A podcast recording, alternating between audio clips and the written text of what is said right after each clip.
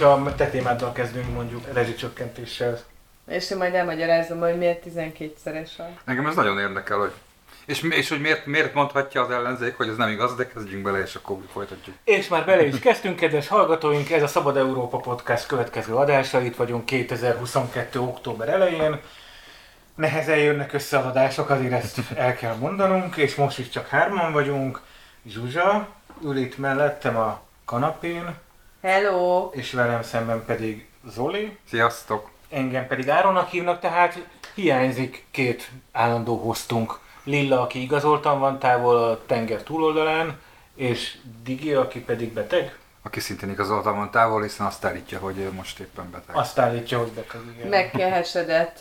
Hát három nagy témával készültünk, és a végén utána megint ajánlunk természetesen podcastokat. Így Már előre nevet az Oli, de én, én már hoztam kettőt, tehát én megint van kettő új podcastról, amit, amit felfedeztem. Zsuzsa, mesélj a te rezsicsöki káváriádról.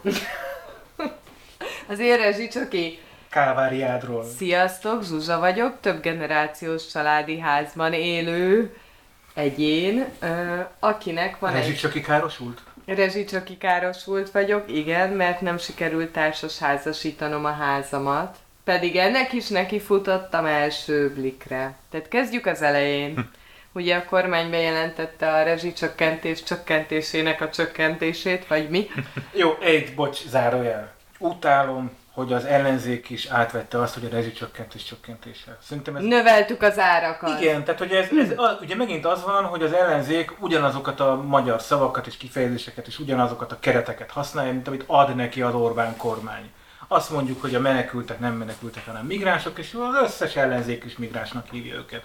Nem. Növekedett a rezsi Magyarországon. Növekedett a rezsi, megszüntették a rezsicsökkentésnek a jó részét, ugye maximalizálták, mindenki tudja, mindenki gázszámlánkat és villanyszámlákat nézett. Enyém csak 90 ezerre ment föl. Ajándék. 25 ezerről. Aj- ajándék, de a vízszámlák még nem kerültek sorra, de azért nem lennék biztos benne, hogy a- avval se fog valami történni. Na mindegy, hirtelen mindenki rájött, hogy mennyi gázt használ, meg mennyi villanyt használ, és elkezdte LED lámpákra cserélni, vagy izzókra a régi körtéket, meg hasonló dolgokat művelt.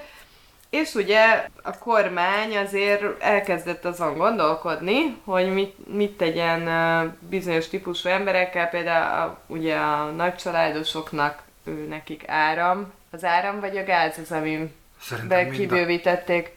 Mind a kettőben, három gyerek után mind a kettőnél valami bónt kapsz, hogy mi a csodát valami. Mit Tehát- tudod? 10%-os kapsz egy izé a toppert. Lidliben. Nem, nem, azért rosszul, vicces, vicces, rosszul mondom, de hogy ott van egy ilyen, kupont, amit van egy ilyen- az MVM honlap. van egy ilyen dolog, amit beváltasz a harmadik gyerekre, igen, hogy akkor... Meg, megéri gyereket szülni ebbe az országba. Hát nem, nem, bocsánat, egy gyereket nem éri meg, két gyereket sem éri meg szülni ebbe az országba, a háromnál már Nem kezdenek. kell megszülni, csak beígérni, ugye? Ezt tudjuk, mert Szerint- az 5%-os büntetőkamat, a Szerintem az a csokra van. 12%-os... Várjál. Igen, igen, ez a csokra van, igen. Térjük vissza a gázára, meg az Jó. elektromos ára. Jó, Szerintem ott nincs ilyen. Ott csak élő gyerekkel. Jó, élő gyerekkel mahinálunk a gáznál, meg az áramnál, de aztán rájött a kormány, gondolom, nem tudom minek a hatására, hogy nagyon sok több generációs családi ház épült a 80-as években, amikor ez azért elég nagy divat volt, hogy emberek együtt, nagy házakban, ezek Emeleten laknak a gyerekek, lent maradnak a szülők, vagy, vagy fordítva, vagy szóval így. Így, ez egy nagyon jó dolog egyébként. Nekem így nőtt fel a gyerekem, nagymama vigyázott rá, szerintem ez egy szuper dolog, hogyha szeretik egymást a családtagok, és el tudják viselni. Hát mondjuk, ha nem szeretik, akkor is kénytelenek elviselni. Én egy zárójel, én most, én most fürdőszobát újítottam föl így augusztusban. Őszinte Egy részvételáról. hónapig.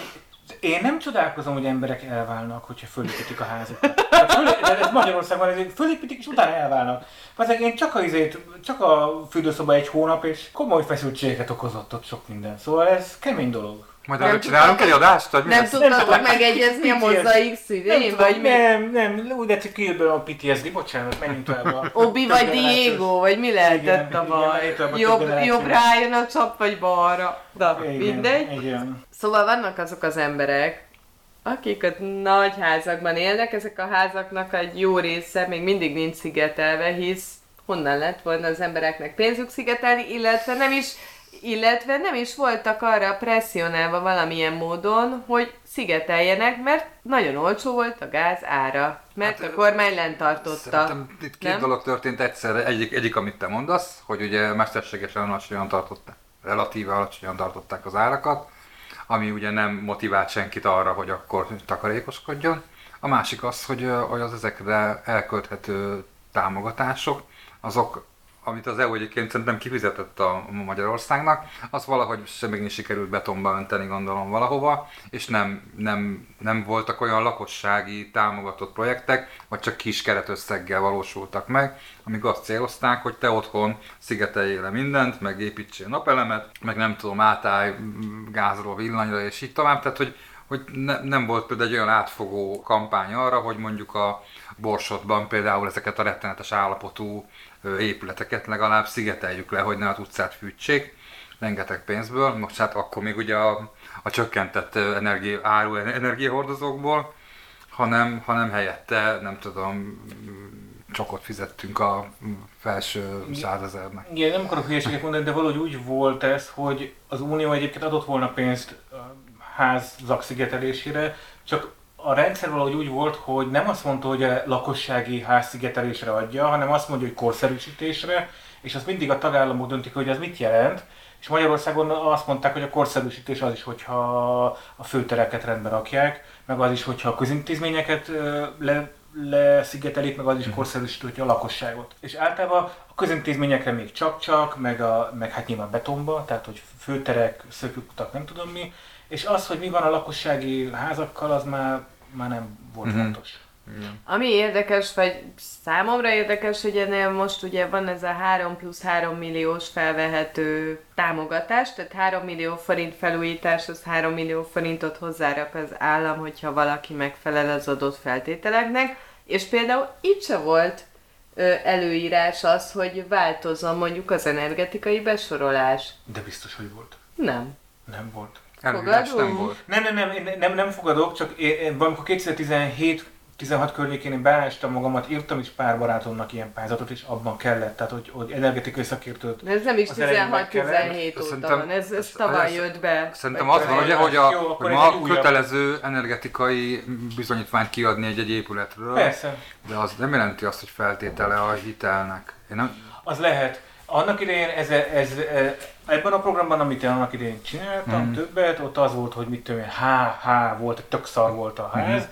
és kétféle dolgot kellett beleépíteni, mondjuk egy szigetelést, meg mondjuk egy hőszivattyú, vagy mm. szigetelés plusz napelem, vagy szigetelés, tehát valami, és a ki kellett jönnie, hogy azt hiszem négy kategóriával minimum jobbnak kellett lenni, tehát H helyett akkor BB-nek kellett lennie a kategóriának, és a végén is kellett csinálni egy energetikai tanúsítvány kibocsátását. Hogy a, annak idején ez volt, akkor ez valami másik dolog. Nem, mint mondjuk festhetsz, akár laminált parkettát cserélheted, hmm. vagy bármit csinálhatsz. Aha, ez más, jó, jó, ez más. De hogy például ennél, hogyha ez, ez ennek feltétele lett volna, hmm. akkor ugye egy csomó dolog megvalósulhatott volna, tehát a napelemtől tényleg a nyilászáró cseréig, ami, ami iszonyú sokat Na és akkor nektek akkor miért vagy káros? Ja, bocsánat. Hogy picit hagyd terelgessenek minket, hogy terelgessetek, na. Mármint a beszélgetést, mert ugye én ott, ott akadtam el, hogy már azt értem, hogy az miért probléma, hogyha az ember több generációs házban él?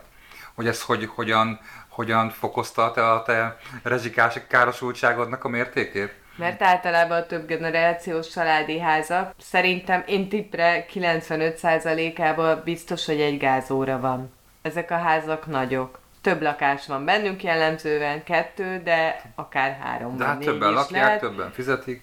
Többen lakják, többen fizetik, Viszont ugye hamar kicsúsznak a rezsivédett árból. De hogy még mindig arra focizunk, ugye, hogy, hogy a támogatott mezőbe, tehát mindig támogat valamit az állambácsi. Egy picit még támogat, de ez a támogatás, ez nagyjából egy lakás vagy egy jól szigetelt családi háznak a támogatására elegendő. Tehát, hogyha ilyen nagyon izé lennék, azt mondanám, hogy megint kik járnak jól, akiknek sok pénze van, hisz van pénzük jól leszigetelni a házukat. De az elavult korszerűtlen családi házban élők, azok valószínűsíthetően kifutnak ebből az összegből. És akkor te azért vagy károsult, mert egy ilyen családi házatok van. Én és nem, nekem viszonylag jól szigetelt a családi házam, de mivel nagy, ennek ellenére nem tudom annyiból És kifűteni. mennyi, mennyi lett volna, tudsz mondani egy nagyságrendűt? Hogy mennyi lenne az éves Gáz, gázszámlám a tavalyihoz képest? Hát Aha. egy ilyen 3 millió 600 ezer forint.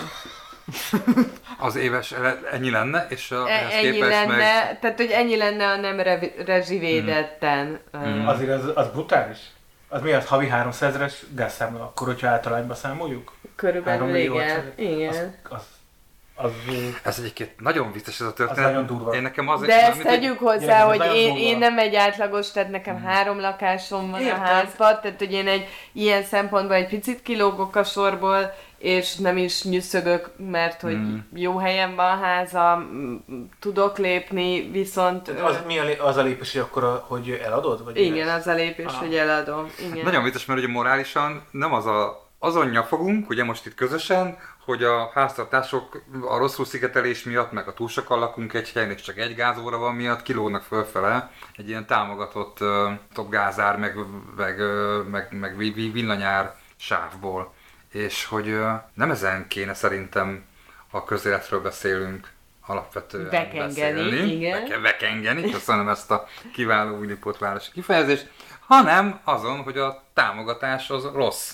Hát, hogy rosszul van támogatva a fogyasztásunk, mert ugye a, megint az van, hogy a, azt mondod, hogy a felső tízezerre jár megint jól, akinek egyrészt jól van szigetelve a háza, az, aki mondjuk meg tudja fizetni a mindenkinek a jó minőségű i- i- i- ingatlant az egész családban így kettesével, mert ugye akkor jön neki, hogyha két főre esik egy gázóra, pedig igazából nem annak kéne történnie, hanem annak kéne történnie, hogy mondjuk a középréteg vagy a pol- polgári réteg, akit úgy szeret ugye a Fidesz, azok ki tudják fizetni a rádöbbenjenek arra, hogy ennyibe kerülnek az energiahordozók, és tessék kifizetni és egyébként meg spórolni, és a támogatást meg akkor meg adjuk oda azoknak az embereknek, megint maradjunk a borsodi, nem tudom, bányászvárosnál, ahol nincs munka már 30 éve, tehát hogy oda kéne ezeket a támogatásokat elküldeni, inkább így célzottan azoknak azok számára, akiknek semmi esélye most például mondjuk tüzelőt venni. Az igazi szegények egyébként nem gázzal fűtenek, hanem fával. Igen. Tehát ugye az ott kezdődik, hogy a, a, az igazi szegénységben azért gáz sincs.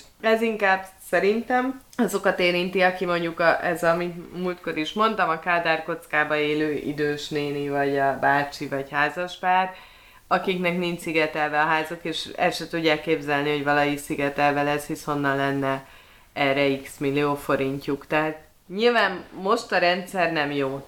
Tehát ugye, a- abban biztos vagyok. Azt nem tudom, hogy hogy lehet megváltoztatni. Minden esetre most ott tartunk, hogy hoztak egy olyan rendeletet, hogy ezek a több generációs családi házban élők, ha megfelelnek bizonyos feltételeknek, akkor ellenőrzik őket, vagy nem ellenőrzik. Ez is egy ilyen magyar Gondolom, a dolog. jegyző fogja akkor ellenőrizni. A jegyző, a jegyzőkre van ez tolva, én tudok olyan települést, ahol kijönnek, például nálunk kijöttek ellenőrizni, de tudok olyan Tényleg? települést, ahol bemondásra Konkrétan van. a jegyző egy 10 Nem, egy, városban egy öt, öt egy csapat, igen, öt csapat, ötször két ember járja a Yes. települést, és ellenőrzik ezeket Egy- a házakat. Ez, ez csak- azért vagyok ezen megdöbbenve, mert azért én láttam ilyen, ilyen hivatalt belülről, szóval ott az emberek baromira le vannak terhelve, tehát nincs nagyon Én se tudom szegények, hogy csinálják, de azt mondta, hogy ők öten vannak, öt páros Aha. jár egy 18 ezeres várost, és ellenőrzi a, az egyes. Brutális. részeken. Én nem tudom, hogy...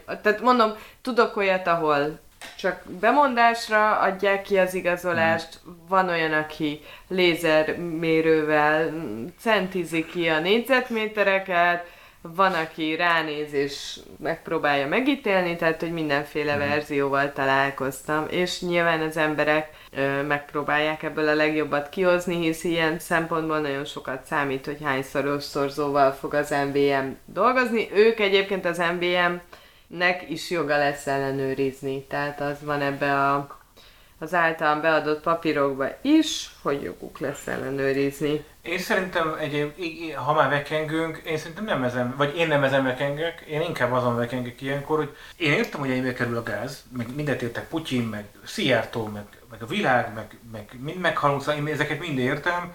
Az van, hogy keveset keresünk. Szerintem itt Ez is igaz, de és ez is egy nagyon fontos része annak, hogy miért tudjuk kifizetni a gáz, de én meg azt is hallottam, hogy nálunk többbe kerül a gáz, meg a villany is, mint Európa más részein. És köz, miközben mi keresünk kevesebbet, nem az osztrákok. miközben mi keresik a Tehát, felét annak, eh, amit De ez, ez tényleg így van, tehát nem, nem olyan nagy a differencia, de van differencia, tehát valóban olcsóbb a gáz egyébként mondjuk Ausztriában vagy Németországban, mint nálunk. Miközben általában meg, meg, megoldott a Szijjártó.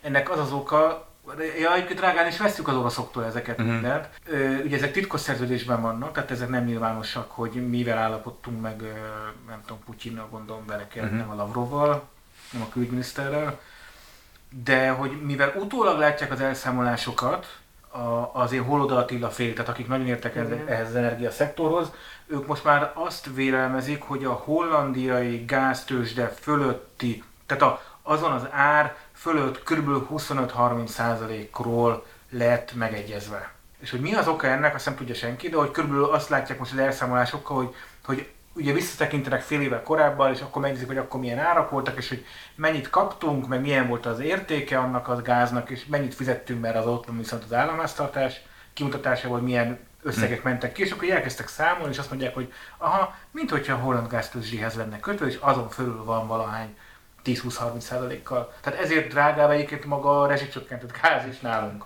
Szerintem itt a legnagyobb hiba az, hogy el lett hitetve az emberekkel, hogy ez nem lesz hozzányúlva. Tehát a választásokig azt hallgattuk, hogy a baloldal ez hozzá akar nyúlni, itt semmilyen nem fog történni, mindenki nyugodjon meg, nincs itt semmi látnivaló, majd bum, ezért egy hétszeres ár, az szerintem mindenkit hazavágna. Szerintem még ennél is, ennél is nagyobb probléma az, hogy 2012 óta elhitették a magyarokkal, hogy a rezsi költségek azok az akaratunktól függenek, és a mi akaratunk az, hogy alacsonyan tartjuk, tehát nem kell izgulni. Magyarul lehet használni spórolás nélkül, nem kell befektetni a jövőbe, minden csak attól függ, hogy mi akarjuk-e vagy sem. Tehát, hogy, hogy igazából rászoktatták a magyarok egy részét, hogy itt egy kádár korszak van, ahol az állam minket megvéd, és nem pedig, Igen. nem pedig spórolás. A spórolás nem ciki, Ugye, hát ez emlékszünk rá, mi volt itt februárban a kampányban, vagy márciusban, hogy ezek így el akarják zárni a,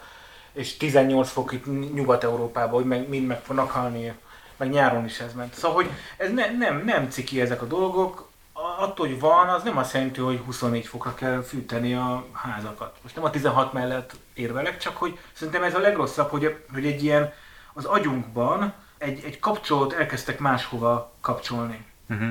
A Kádár korszak jó példa volt, igen, mert uh, én is azt gondolom, hogy, hogy azt meg kellett volna tanítani az embereknek, hogy az energia egyébként drága, és ki kellett volna velük fizettetni már réges-régen. És aki pedig szegény, annak nem, tehát nem, nem, tehát nem fűnyíró elvszerre adunk mindenkinek, hanem aki Igen. szegény, az kapjon Elég van, célzottan támogatás. célzottan támogatást. Csak ugye az van, hogy, a, hogy az Orbán kormány, tehát a, a Fidesz-KDNP kormány nem vissza a célzott támogatásba, ez tök, tök világosan látszik. Nincs többsávos adórendszer, tehát se, mindent, hogyha van támogatás, akkor az mindenkinek jár.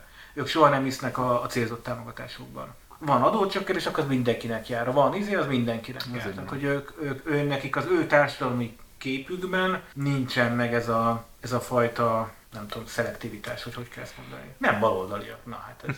De végül is ők nem is, nem is állítják mostanában magukról azt, hogy ők baloldaliak. Nem, nem, nem figyelek rátok, csak keresem az áramszámlámat, amin nagyon jót ö, nevettem, vagy hát igazából nem nevettem azon, hogy az elosztói díjam az több, mint maga az áramdíjam. Tehát, hogy az áramdíj Mhm. úgy áll össze, ugye azt tudjuk, hogy az Opus az megvette a, az a gáz.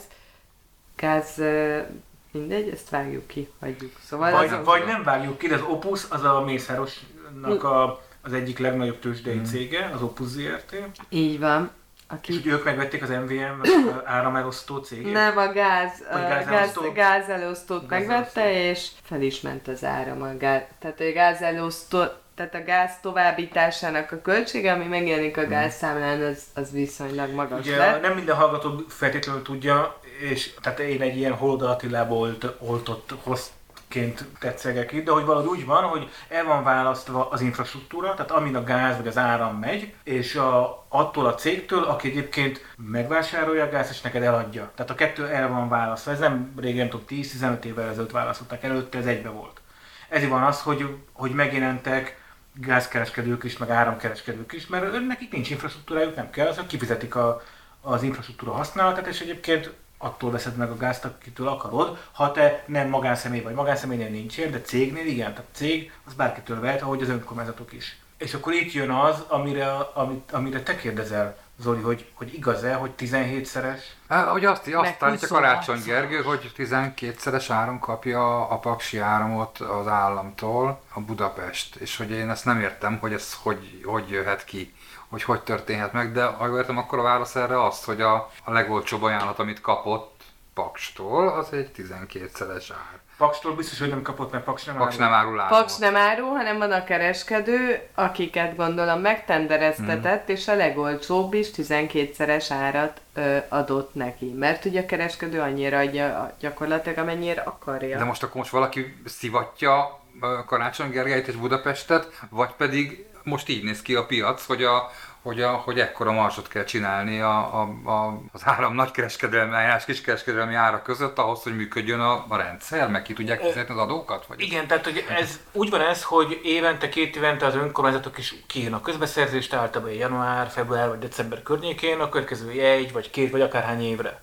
Korábban, amikor egy stabil piac volt, akkor volt úgy, hogy csak két-három évente írtak ki, mert hogy mert így leszerződtek két-három évre, olyan jó árajánlatok jöttek. Én még emlékszem arra, amikor például önkormányzati képviselő voltam, és évente, két évente kaptuk ezeket a tender eredményeket, hogy tényleg az volt, hogy évről évre olcsóbb árajánlatok jöttek, tehát mindenki örült, hogy tök jó, már nem 18, hanem 17,5 forint, meg 16,5 forint, meg nem tudom mennyi a most ne, ne nézz így rám, mit tudom, mi, 100 kiló zsúr, vagy 1000 kiló, Mhm. nem tudom, valami, az mindig ilyen, ennyi, ennél kevesebb volt. Azok az önkormányzatok, akik mondjuk tavaly vagy két évvel ezelőtt leszerződtek, azoknak is most kezd lejárni ez az egy vagy két évre szerződés, tehát hogy most vannak ezek az önkormányzati kiírások. Hát mindenki mostanában szembesül ezzel. igen. És, de egyébként én beszéltem múltkor egy, egy étterem tulajdonossal, több étterme van a vidéki Az nagyobb forró. városokban, ott is ugyanezek vannak, tehát hogy ő is azt mondja, hogy őnek is mázlia volt, mert fél év, egy évvel ezelőtt szerződött le két évre, tehát hogy, hogy ő neki még van, de ki tudja, hogy másfél év múlva, vagy egy év múlva, amikor le fog járni az a szerződés, akkor egyébként mennyire fog kapni. No, és,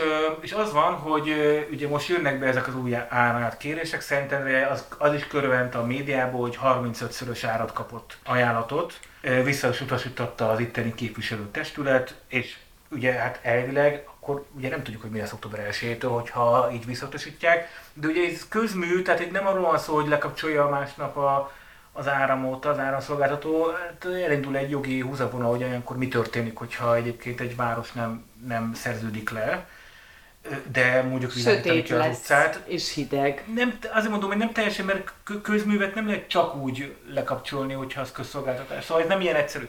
No, és akkor, a, akkor amikor mondjuk a Budapest főváros kap 17-szeres, vagy 12-szeres, nem tudom, Ah, valami 12 árat, emlékszem, igen. attól, hogy Paks mennyire állítja elő, attól még van annak egy piaci ára.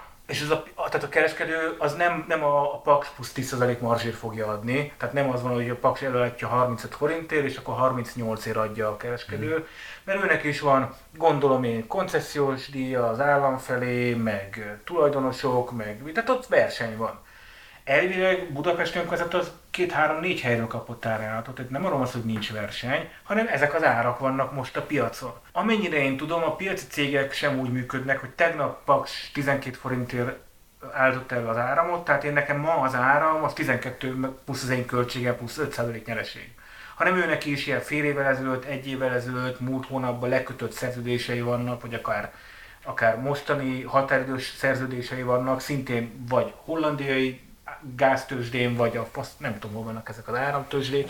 Tehát ennek van egy rendszer, amit mi nem látunk, meg ne, én nem is értek. Hát Ez akkor azt jelenti, hogy az állam... elvileg van ennek egy piaca, és most ennyi a piaci ár, függetlenül attól, hogy mennyire áll, állítja. Ezt értem, de akkor ez, ez azt jelenti, hogy idáig úgy, úgy, úgy tartotta mesterségesen alacsonyan a lakossági árakat az állam, hogy ezeket a ezeket a költségeket, amiket az előbb felsoroltál, ami ugye a, nem tudom, a koncesziós díjakból, ezek, Ezek kifizette kifele- ezeknek a cégeknek? Nem, nem tudom. Meg kéne kérdezni a Szájebet, akik az egyik legnagyobb, nem? Energiakereskedő cég, és az érdekes Szerintem lenne én, én úgy láttam amikor a kimutatásaikat, hogy elég visszacsökkent a bevé- bevétel, árbevételük. Mi már negy- 47 milliárd, csak 45, vagy mi? Nem, én úgy láttam, hogy töredékére esett. Komolyan? vissza. De lehet, hogy csak a másik céget hoztak létre, és akkor az működik. Nem tudom, nem más. nem Jó, mert ő- ők azért elég nagy, és az érdekes lenne szerintem erről beszélgetni, hogy ennek hogy működik a háttere. Minden esetre az van, hogy a gáznál minden esetre, hogy mivel mindenki tartalékol, ugye fél egész Európa, hogy itt mi lesz a helyzet, nem is feltétlenül tudsz venni. Tehát nem az van, hogy hányszoros ár- veszed, hanem, hanem hogy veszel-e egyáltalán. Tehát, hogy nekem volt olyan cikkem, ami arról szólt, ugye pont nagy tartsa volt, ahol lejárt egy szerződés, szerettek volna venni gázt, és nem volt. Tehát nem az volt, hogy drága volt, hanem az, hogy nem kaptak ajánlatot, mert nem mertek, vagy nem tudtak, vagy nem akartak nekik biztosítani gáz. A, a Karácsony ott van igaza viszont, és ott van nagyon igaza, hogy hogy igen, ott, ott lehet a titok nyitja, amit mondasz, hogy ugye tök más szabályozás van az intézményekre, mint a magánszemélyekre. Magánszemélyeknél ott, ott te nem tendereztetsz, hanem kötelezően van egy szolgáltató. Tehát te, nincs is szabad szolgáltató választás. Régen egyébként volt, csak ezt eltörölték még a Fidesz kormány 5 éve, Meg 10 nincs más szolgáltató, tehát én nem tudom mástól Mert venni per pillanat, csak van, az MVM. De régen volt, tehát hogy régen, Mhm. Régen volt? régen volt.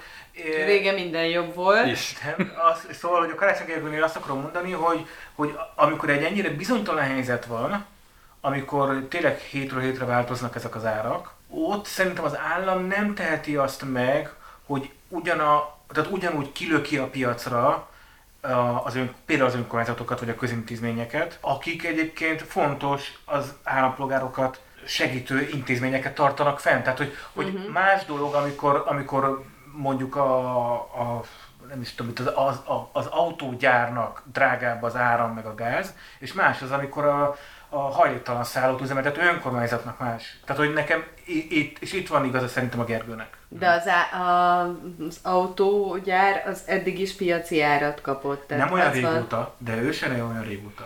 Én azt tartok, hogy abba is belenyúlt az régóta. állam korábban, valószínűleg nem véletlenül, valószínűleg ezért is lehetünk mondjuk vonzó ö, ö, település, vagy igen, hogy mondják ezt, telephely ilyen nagy autógyárak számára Magyarországon, mert gondolom ilyenekben is van És kedvezmény. azért, és azért van egy nagy különbség, bocsánat, Hmm. a, még az autógyárnál, múltkor hallgattam a Lakatos Péternek a- az egyik legnagyobb magyar cégnek a tulajdonos elnök vezérigazgatója, nem tudom, Tótum Faktuma, tudod, Székesfehérvár és videóttal és nem tudom, kurva ilyen cég tartozik hozzá, aki egyébként van valami tisztsége, nem tudom, magyar gyáriparosok, nem tudom ki.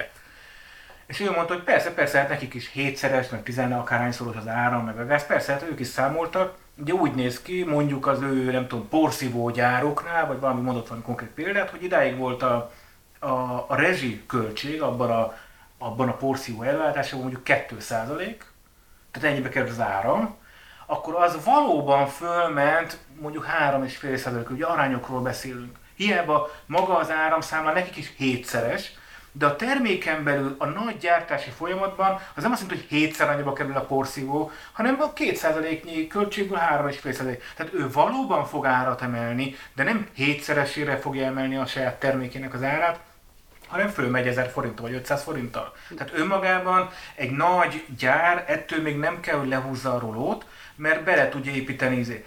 Igen ám, de mondjuk a hajléktalan szálló üzemeltetésénél ott nem 2% az intézmény költségvetésén belül a gáznak a, a költsége téli időszakban, hanem mondjuk 20.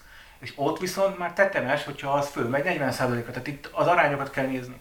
Azt veszem észre az egész beszélgetés során, meg az egész elmúlt időszak során. Rengeteg podcastot letoltunk idáig. Iszonyatosan adekvát módon tudtunk mesélni egy halom témáról. Itt, itt, Covidról, itt, itt háborúról, világgazdaság. De az áramszámla- Csodálatos dolgokról, de erről az egy témáról találgatunk valójában, vagy, vagy mi, mi egyes részeket érteni vélünk, még el is tudjuk mondani, hogy mit értettünk meg belőle, de az egészet láthatóan egyikünk sem tudja. Legalábbis én, én most nem kaptam Mármint, tőletek. hogy, hogy ö, arra lennél kíváncsi, hogy miért változott meg hirtelen a Miért változott meg hirtelen? Hogyan, igen, tehát hogy nem is az, hogy miért, mert és hát például nyilván fel tudom sorolni a változó világpiaci, meg, meg, meg, meg, meg, meg világpolitikai történéseket, és ezekről vélelmezni tudom, De de hard evidence-t azt akarsz. hagyján, de hogy én azt akarom, hogy, vagy azt gondolom, hogy egy normális társadalomban a fogyasztók nagy többsége az legalábbis érti, hogy miért kerül annyiba a kenyér. És talán érteni kéne azt is, hogy miért kerül annyiba a gáz. És hogy én nem azt mondom, hogy ez értetetlen, mert számunkra most úgy tűnik, hogy egy kicsit talán mégis Azért- az. De arra azért- lenne igényem, hogy valaki, és felkérem a hallgatókat, hogyha valaki be tud linkelni egy olyan öt oldalnál nem több sajtó terméket, amiben ez értelmesen le van, el van magyarázva, vagy akár egy előadást, ahol ez valahol elhangzott, az ugyan tegye már meg. Én ezt terjesztem. De most én, uh, én végighallgattam például Holoda Attilával, vagy négy podcastot, mert ő volt a Gulyáságyúban, volt a Friderikusnál, volt Tessék, a G7 mindent podcastnál, tehát ezeket mindent végighallgattam, de az ilyen típusú hard evidence-nél ő is csak annyit mond, hogy hát bizonytalan a világpolitika, és, va, és vannak külön gázkereskedők, és külön van az infrastruktúra, és külön van a izé, tehát ő is csak ezekről beszél olyan, hogy oké, okay, Zsuzsa, mutassa az áramszámláját. Aha, látom, hogy többe kerül ott rajta, mi, mi a, a, a Elosztói díj. mint maga az áram. Ez azért van, mert, tehát ilyet én sem hallottam, vagy nem láttam ilyen cikket. Tehát, hogy ilyen így, így az van, hogy azt mondják, hogy igen, mert szétválasztották, és, és felszabadított a kormány, mert ugye korábban ez nem hmm. volt, tehát az, az a rezsicsökkentés alá, alá tartozott a, az elosztói díj, csak azt sutyomba gyorsan kivették augusztusba, tehát arra is ráment a hétszeres szorzó, aminek logikailag nincs oka, hiszen a maga az infrastruktúra nem lehet hétszer drágább annak fenntartása. De hogy így, amikor ezt így fölteszi egy újságíró mondjuk a holodatának, akkor azt mondja, vonogatja a vád, és azt mondja, hogy hát igen, így döntött a kormány. Tehát, hogy, Mhm. hogy erre, én azt hiszem, hogy hard, tehát igazi válaszok szerintem nincsenek. Aha. De még pár hónap, és átképezzük magunkat Oroszország szakértőből és, és Covid szakértőből Energiadíj szakértőnek. azzal. A minden esetre szeretném nektek elmondani, hogy a, a múlt havi számlámon áram, az energiadíjam volt 3300 forint, és a rendszerhasználati díjam 8300 forint. Ami nonsens, mert hogy a rendszer az nem változott. A rendszerem ugyanannyi. Egyébként nekem még egy kérdésem van, és hát ha tudjátok rá a választ, hogy ugye azt tudjuk mindannyian, hogy a víz meg csatorna kapcsán az elmúlt évtizedekben most már mondhatom, az egy, a, a, a szolgáltatás díjának az alacsony tartásának az egyik lehetséges oka az az volt, hogy ugye nem költöttek, nem költhettek ezekbe az állami kézben lévő vállalatok fenntartásra. Amiben aztán most rengeteg probléma van, Szentendrén nincs víz nyáron, néha meg kijött a szar, meg. igen, így van, még egy csomó helyen, de hogy ez, ez ig- igaz-e, és hogy mennyire igaz szerintetek a gáz meg elektromos infrastruktúrára? Én úgy Hogy tudom, milyen állapotban van a... de, de megint csak ezekből a, ezekből a általán fölcsipegedett információkból, hogy pont azzal, hogy szétválasztották a rendszer használatot, tehát az infrastruktúrát és a szolgáltatást, ezért van az, hogy a, az infrastruktúrát tulajdonlóknak elemi érdekük, hogy magát az infrastruktúrát folyamatosan felújítsák, tehát hogy az amortizáció, legalább az amortizációt fektessék be minden évben. Ugye ez egy közgazdaságtani fogalom, hogy van amortizáció, ha a te tőkebefektetésed eléri az amortizációt, akkor nullán vagy, ha azon túl vagy, akkor végzel igazi befektetést. És a víznél azért nem, nincs ez, mert nem választották külön, és nincs is verseny, és egyetemes szolgáltatóval. És a rezsicsökkentés miatt ugye kiszívták a, a forrást ezekből a, a vízművekből. E, többek között azt mondják, hogy a rendszer használati díj azért ilyen magas, mert a, ezek a tulajdonosok egyébként visszaforgatják a, a rendszerbe a, a, a befolyó pénzeket. Meg A- iszonyatosan a magas a, a víznél a veszteség. A, a, Ami az áramnál meg a gáznál nincsen, Igen, a tehát víznél van 30-40 veszteség is. Egy rossz százalék. infrán ott is lehetne. víznél van ve- nagy veszeség is. Na most akkor a te kérdésed az, hogy vajon ezt le tudjuk-e ellenőrizni, hogy ők befektetik-e minden évben a, az amortizációt? Nem, nem, hogy nem tudtak-e arról, hogy ott is hasonló állagromlás következett be az elmúlt sok év alatt? Én nem tudok róla. Nem. Én, én nem tudok róla, hogy a, Mhm. hogy a áram vagy a gáz vezetékekkel és elosztó hálózatokkal és izé, hogy ott, ott gond lenne az infrastruktúrával. Hát ott most Dánia és Svédország határán van egy kis lyuk, de De már amúgy befoltozták már. már befoltozták. Hát az- Szombaton meg ma. Gondolom homokzsákok. Igen. De azért én nem az infrára gondolok, értsétek, hanem az utcában Duct megy. tape. Szóval, szóval hogy én úgy tudom, hogy az, központokban. ezzel, Mm. ezzel a részével nincs gond. Ez, ez a jó döntése volt a kormánynak, mert hogyha azt is egyetemes szolgáltatóvá csinálták volna, és egybe az egészet, akkor itt azt is tudom képzelni, hogy ezzel gondok lettek volna. Köszönjük, magyar kormány. Köszönjük Orbán Viktor úr, miniszterelnök Köszönjük úr. úr, miniszterelnök úr. Tehát, hogy most ugye azért érint minket egy mikroszinten, szerintem családok, nem tudom, összeköltöznek, fáznak, nagy Várjál, piac, ha nem lesz jól pillanat. összeköltöznek. Állítólag nem jól összek, azt mondtad, hogy nem jól összeköltöznek. Nem jó, mert abból sok vállás lesz, mert dráma. De, De ha nagyon, Sokat ha vagy nagyon ez- sokan költöznek össze, akkor lehet lehelni. és belehelik. Mindenkinek ajánlom a csergét, fedezzük fel újra az erdélyi ipar remek termékét, ami nagyon jó melegen tart a téli hónapokban. Mindenesetre én, én szóval azt gondolom, hogy a kérdésed jogos, mert még az első egy-két számot még sokan kifizetik, és szerintem december-januárban lesz ilyen na- nagy pofárás is, amikor már elfogynak az a kevés pénz is, ami van az embereknek megtakarítása, ami elment most a gázra, és akkor ilyen jönnek majd kikapcsolások. Plusz hideg tél lesz, akkor Esetleg hideg különösen. tél lesz, igen. Én azt gondolom, hogy ez, ez, ez durva, durva visszaesés ennek a alsó közép és sima közép rétegnek, mert ideig legalább megvolt az, hogy jó, akkor nem keresel olyan túl sokat, de nem olyan magas a rezsi, és megoldod okosba, meg figyelj, végül is katázol, nem olyan magas az, az adóterhed, megoldod, ez két kereső, nem tudom, izé. A rezsi fölemelkedett, a katát módosították, fogalmazunk így. Eufemisztikus. Hát nem szüntették meg, csak nem maradt senki a katába. Vagy Igen. nagyon kevés ember maradt a katába. Hát sőt, az Onai talán mondta, a kata adótartalmát csökkentették. Én, ráadásul el is mondták, tehát az én, például az én személyes életemben a adóterhem az kicsit több, mint a duplája lett, és a rezsim mondjuk a gáz esetében négyszeres, tehát hogy az én életminőségem kifejezetten rosszabb. Nincs több lazac. Nincs több lazat és kaviár. Szerintem ez hatni fog, és én nem fogok éjjelni, nem azt mondom, de, de egészen mások, nem tudom, a kilátásaim, vagy hogy mondjam, szóval, hogy, hogy nem jó. Még egy, még olyan, olyan jók vagytok közgazdaságtanban, még ezt magyarázatok el nekem. A minap végighallgattam a, a Partizánban a Gulyás Marcit, aki elmesélte, hogy infláció van, és olyan típusú infláció van, hogy, hogy nincs mire elkölteni az embereknek a pénzüket. Igen, ez És most azt- stagfláció. És most éppen azt látom, hogy de hát épp most lett nekik mire elkölteniük, mert hát hiszen gázra, villanyra simán elkölthetik azt a sok lóvét, És amit még nem az tudtak iskoláknak is elkölteni. fognak. Csípre. Igen, igen, tehát hogy már, már konkrétan havi 8000 forintot fizessél a valami gimnázium írta a, közszolgáltat- szerintem, a közszolgáltatásra. Tényleg most már tényleg mindent mi fizetünk, a médiát eltartjuk, a saját iskolánkat, óvoda, magán, magánegészségügy, tehát nem tudsz sima egészségügybe menni, mert egy évre kapsz időpontot. Ki, ki mesélte, hogy, hogy, Gavas hogy összeadják a, a osztályban a szülők egy alapítványba a bért, a, hát vagy nem tudom, valami alapba a, a bért a tanároknak, hogy ne lépjenek ki az iskolába, és menjenek el inkább, nem tudom, villanyszeren. Na mindegy, bocsánat, én arra szeretem volna kifutni, hogy ugye egyéni szinten is vannak problémák ezzel a rezsicsökkentéssel, és azt gondolom, hogy így nagyon szomorú lesz ez a tél, és nagyon sok uh, tragédiával teli.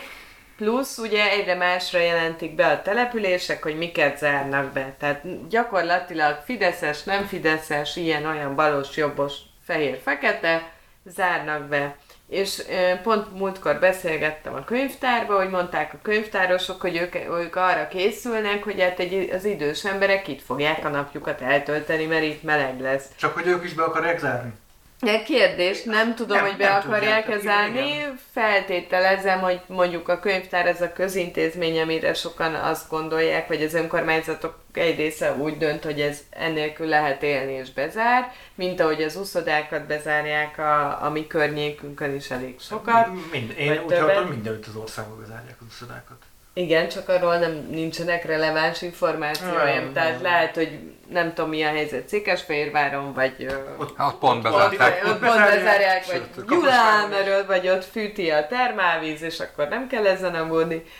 Na mindegy, tehát hogy az a lényeg, hogy miket zárnak be, és hogy ez hogyan fog hatni, hatni a tömegekre, mert hogy megint visszakerülünk abba az ilyen covidos feelingbe, hogy ugye mehetünk bárhova, de nem lesz gyakorlatilag hova menni, mert mondjuk a boltban fogunk majd melegedni, vagy fognak azok melegedni, akiknek kell. Én csak azt tudom mondani, amit egy másik podcastban hallottam, Na, de nem mond, de ha, ha, Igen, ha hazabeszélek a na, podcast, mondjad. mindegy, hogy ez egy nagyon bizonytalan korszakba léptünk, és ez csak szarabb lesz. Most én egy őszintén mondom, nem olyan finom diplomatikusan, mint egy másik podcastban mondanák.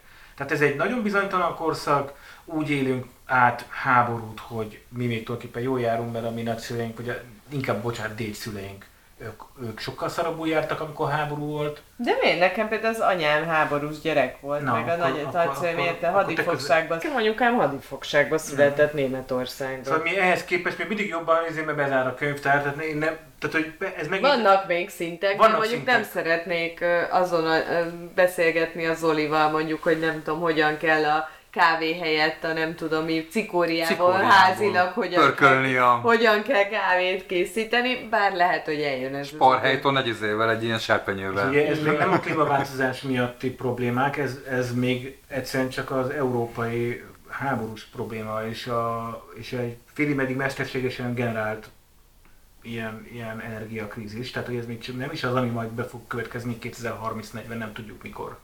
Illetve szerint, hogy- szerintem az is aggasztó egyébként, hogy ugye most az embereknek egy része, aki megteheti, az átáll a fafűtésre. Tényleg. Most mondd meg. De miért nem állnak át? Ja, mert ugye azt tudják, A gáz, Igen, mert a fa a kis- kis a gáz, és hát még a a vaskáját olcsóbb megvenni, a, mint a a vegyes tüzelésű még ott maradt, és nem tudom, vagy beüzemelik újra, vagy stb. Én is, én is stb. megnéztem hőcserélőt, úgy hívják, tehát ami, vagy talajszonda, vagy hogy hívják ezt a melyik a hőszivattyúra gondolsz? Hőszivattyú, hőszivattyúra, én is megnéztem, tök jó árban van, már vannak olyan kalkulátorok a, a neten, ahol kiszámolják nagyjából, hogy nekem hány négyzetméter, meg szóval néhány dolgot be tudok írni, és akkor kiszámolja, hogy mennyibe kerülhet nagyjából. Nyilván ez nem egy árajánlatnak minősül, csak mit tudom, kiírja, hogy 3 millió forintba kerül, vagy nem tudom mennyibe kerülne nekem. És, le, ki, és utána feketén félrem kiszámol, hogy aha, ez kevesebb, mint három év alatt visszahozná nekem az árát, és utána már plusz termelne. Tök jó.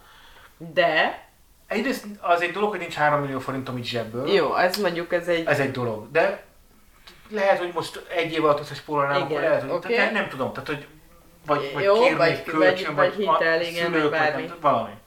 De akkor is tudom holnap beépíteni. Tehát, hogy, hogy, hogy még ezen a télen biztos, hogy gázzal kell, és a cserépkáját még gyakrabban fogjuk majd fával befűteni. Nem, nem azzal fűtünk, de hogy, hogy cserépkáját gyakrabban fogjuk majd. De én azt szerettem volna mondani, hogy a cserépkályha meg a, a fafűtés egy nagyon szép dolog, meg nagyon jó dolog, meg nagyon hangulatos dolog, de alapvetően azért szerintem rendkívül környezetszennyező dolog, mert a levegőnek nem, szerintetek de, nem, Csak ki de. akarom egészíteni. Tehát, hogy, hogy az a baj, hogy ebben megint növekedni fognak mondjuk a, a légúti megbetegedések, ami utána az egészségügybe kerülnek be, ahol majd 2024 márciusában a Kovács doktor 77 évesen ránéz. Meg fogom keresni azt a cikket, remélem létezik, ami arról szól, hogy miért ö, nem környezetbarát a hőszivattyú. Mert hogy az meg ugye a talajból vonja el a Na. meleget, ami nem tesz jót a a talajnak. Le a hőszivattyúval! Én amikor itt a Zoli már bólogatott ami a te levegő szennyezésre vonatkozó szövegednél, én azért ingattam a fejemet, mert nekem viszont a Gerencsérnek a, és nem a Momentum párt elnökre gondolok, hanem a, a Győri, vagy melyik rektor, vagy Debreceni rektor, vagy aki adta azt a nagy port fölkavart interjút a 24.hu-n, hogy itt ugye mindjárt vége, vége a világnak. Mhm. Igen. Gerencsér András talán, és utána volt a Federico, közben meg több helyen volt bent, mert hogy az van, hogy élni környezetszennyező. Nincs olyan technológia, a fafűtés sem, a hőszivattyú sem, a gáz, tehát semmi. A napelem sem. a napelem sem. Mert azt meg legyártani szar. Mert gyártani szar, és igen, a napelem vagy a hőszivattyú neked, mint magánszemélynek megéri. Három év visszaad az árát, sokkal környezetbarátabb lesz, megnyugszol, tehát minden. De ha megnézzük, hogy itt 6 milliárd embernek kéne hőszivattyú, vagy nem tudom, 4 milliárd embernek, vagy, tehát ugye Ennek a elkezdjük, fele meleg országban él. azért mondtam négyet, és nem Jó. 8 vagy 9 milliárd Oké, vagyunk. jó. Tehát, hogy, hogy, hogy igazából élni környezetszennyező, és ni, tényleg nincsenek meg a technológiák. Tehát, hogy akármit csinálsz, akárhova nyúlsz, valahol gondot fogsz okozni. Ha fá, fafűtésre nyúlsz, akkor a levegőbe látja, Lenkei Péter is minden télen megírja a cikkét, hogy miért olyan iszonyú rossz Pest megyében, a Mátrában, meg Így. Bakonyban a levegő, mert vagy a szegény helyeken fűtenek csak fával, vagy pedig a lusta agglomerációsok fűtenek fával. Tehát, hogy, hogy, hogy De ez nem igaz, sokkal bonyolultabb fával fűteni, mi az, hogy lusta, hát nem a- az az már. mégis a legrosszabb, a Jukó völgye után, ami ugye a szegény igen. környék, utána hol a legrosszabb a, fűt, a, a levegő, Pomáz, Solymár, Csobánka. Szentendre, ami, ami agglomeráció, és nem a szegény környék. Tehát, hogy, hogy a- most ezért mondtam másodikra ezt, ezt hogy Jó, agglomeráció. de- Csak nálunk van egy ilyen romantikus felhang is a fával fűtésnél ráadásul. De ha gázzal fűtesz annak, akkor hogy kerül ide a, annak a, ugye akkor széndiokszidot, tehát a széndiokszid ö, koncentrációt növeled a légkörbe, ha a hőszivattyú hogyan állítod elő, tehát hogy nincs Nincs megoldás. Egyelőre nincs megoldás, bármit csinálunk. De nem baj, mert a fát azt ugye most úgyis 5 méteresen vihetik el 5 méteres Rönkökben. rönkökben, amit nem nagyon látok előttem, hogy Mari néni a rezsivédet, vagy minek hívják ezt, fát, majd 5 méterenként Az megvásárolja. evolúció ki fogja termelni Marinénit, aki a vállára kap egy 5 méteres rönköt. Az, a rosszabb annál ugye úgy van, Hozzá a hogy- 20 kvanát otthon, és így hogy ezt az erdészet a, lerakja a, a kitermelési hely melletti depóba, ahova be kéne menni olyan autóval, vagy a teherautóval, aminek bérelek egy olyan terautót, amit darús, és amit ki tudja darús, emelni. van rá engedély, hogy daru legyen, és van engedély, hogy erdészeti utakra lépjen be. És ez itt Mission Impossible. Tehát, tehát hogy ez ilyen nincs. És utána beférjen a fürdő utcába, és le tudja tenni a... Igen. Ja, az a másik, hogy nagyon- Az utána, igen. tehát, hogy, hogy, hogy, tényleg, tehát, hogy ez itt, kedves hallgatóink, minden részében recsegapok ez az egész rezsinövelés. Tehát És lehet, hogy nagyon, nagyon jó áron kapsz fát, de utána a terautóért annyit fizetsz, hogy utána már, és utána azt még valakinek fel kell vágnia. Igen, igen. Tehát, Tehát, ez, hogy- ez mind, minden szempontból ez így el van szerintem. Én várom, hogy a fa mellé majd kapsz ilyen izéket, ilyen flyereket, hogy Husqvarna, meg Steel, meg nem tudom milyen fűrész, hogy vásárolj egy ilyen 10%-os bonnan. Én ezt biztos be, be, beraknám a, a cégek helyébe. Zoli, mi a te témád? Hú, kanyarodjunk Sokkal át vidámabb. vidámabbra, Vidámabb? igen. Ne, nem tudom, hogy vidámabb, de szerintem nem. Ugye arra beszélgettünk, ugye én sokat foglalkozom kerékpározással, mint, mint, mint köz, közpolitikai vagy közéleti témával. Tehát te Én- nem csak úgy kerékpározol, te közéletileg kerékpározol? én közéletileg kerékpározom, én, én, én, én szeretem azt, azt hinni, hogy van, van valami közöm a kerékpáros klubhoz, és, és e- e- ennek kapcsán időnként jobban belásom magam ebbe a témába, mint talán a legtöbben ez, ez most megteszik. teljesen belement a... És remélem most nagyon izgultál, hogy beleöntöm el a teát. Adtam az Áronnak egy teát, és nagyon rémülten nézett, hogy beleöntöm el a számítógépébe. Igen. Hát igen, egy kicsit még, még, még Remegett a néz. Igen. Ja. És a témámnak a topik az az volt, hogy a kerékpározásból politikát csináltak, és akkor itt nézzetek rám, hogy ez, ez hülyeség. Úgyhogy most akarom elmondani, hogy miért, miért, miért gondolom én azt, hogy a kerékpározásból politikát csináltak. Ugye az történik, hogy a pártunk és kormányunk látszólag támogatja a kerékpározást. Ez a látszólag ugye leginkább a, a most a Budapest-Balaton kerékpárút átadásában csúcsosodott ki. Ez a buba. Ez a Buba, Budapest-Balaton kerékpárút, ezt Nem hívják tudtad, Bubának. hogy, hogy ez a buba? Hu- Buba, buba. Nem mindig olvastam, hogy buba, és gondoltam, hogy olyan, mint a bubi. Buba, Ah, igen, van, Na, van, van, na, van, igen, a tessék. Bu az ugyanaz volt benne, az a Budapest. Jó, oké. Jó. Igen. Hát, igen, a Bubinak a Budapest bicskét fogják hívni. Á, ott Ó, oh. de jó ez. Te, mi- mi- Te, te mi pont- sikoltottál fel? Nem, hogy most jöttem rá, hogy a bubi az azért, mert Budapest bicikli. Mm. Hát, bár, Hát ez bár. olyan, mint a... Jól van, ez olyan, mint az aftershave, hogy nem tudom hány év után jöttem rá, hogy mit jelent. Van egy olyan Facebook csoport, hogy nem, ez nem lehet, végig hazugságban éltünk. Ez a Facebook csoport neve. És ez nem úgy érzed, oda. hogy nekem Szerintem való. lép be oda, és csuda izgalmas. És lehet másokon kacagni, hogy ők mire döbbentek rá 30 év után, ami számodra végtelenül triviális Jó, volt. hát azok a zöld nehéz biciklik, tudom én mi. Most már nem is nehezek. Által Oké. nem nehezek, igen. Most már nem is nehezek. Na, ö, szóval, hogy ez a bu- Bubának az átadása volt most a nagy, nagy, nagy szenzáció, hogy ezt átadták, és hogy ö, én azt gondolom, hogy a Buba, mint kerékpáros turisztikai fejlesztés egy nagyon klassz dolog, mert az tök jó, hogyha a turisták ö, ö, kerékpáron turistáskodnak, és ott végig bicikliznek a, a, a Egyeki Egyeki. Egyeki dombságban, Csak egy zárójel, akkor szúrjuk be, hogy ez nem nyílegyenesen megy Balatonra. Nem nyílegyenesen megy Balatonra, tehát nem a régi hetes mellett megy ez az út, hanem, hanem ugye Biatorbágy, Etyek ö, érintésével jut el a Velencei tónak a északnyugati partjára, oda Velence település. Tehát van benne egy, Ez. egy, egy nagy adag kerülő, egy ilyen nyug, nyugat, dél, tehát egy Van benne egy nagy adag kerülő, ami, ami, amivel elkerüli a forgalmas dolgokat. Ugye a két a települések között ilyen leginkább ilyen dűlőutak vannak leaszfaltozva nagyon szépen egyébként, tehát tényleg. De a dűlőutak viszont általában meredekek, hiszen nem, nem arra vannak optimalizálva, hogy ott kis, kis meredekségeket vagy kis ö, ö, dőlésszögeket kelljen az útnak teljesíteni. Ugye azt kell tudni, hogy különböző utakra különböző útügyi előírások vannak. mint tudom, egy autópályában nem lehet bizonyos fokú, vagy nem tudom mi a pontos terminus technikus, de hát túl éles kanyar nem lehet benne, sőt igazából túl meredek emelkedők sem lehetnek benne, ugye ezért készülnek a völgyidak, és ezért kell ezért akvirálni mindenféle földeket, Meg ezért készülnek a, a kicsi alagutak a löszfalba? Igen, ezért készülnek a kicsi alagutak a löszfalba, hogy ne kelljen Nem az, mert löszfal tetejére.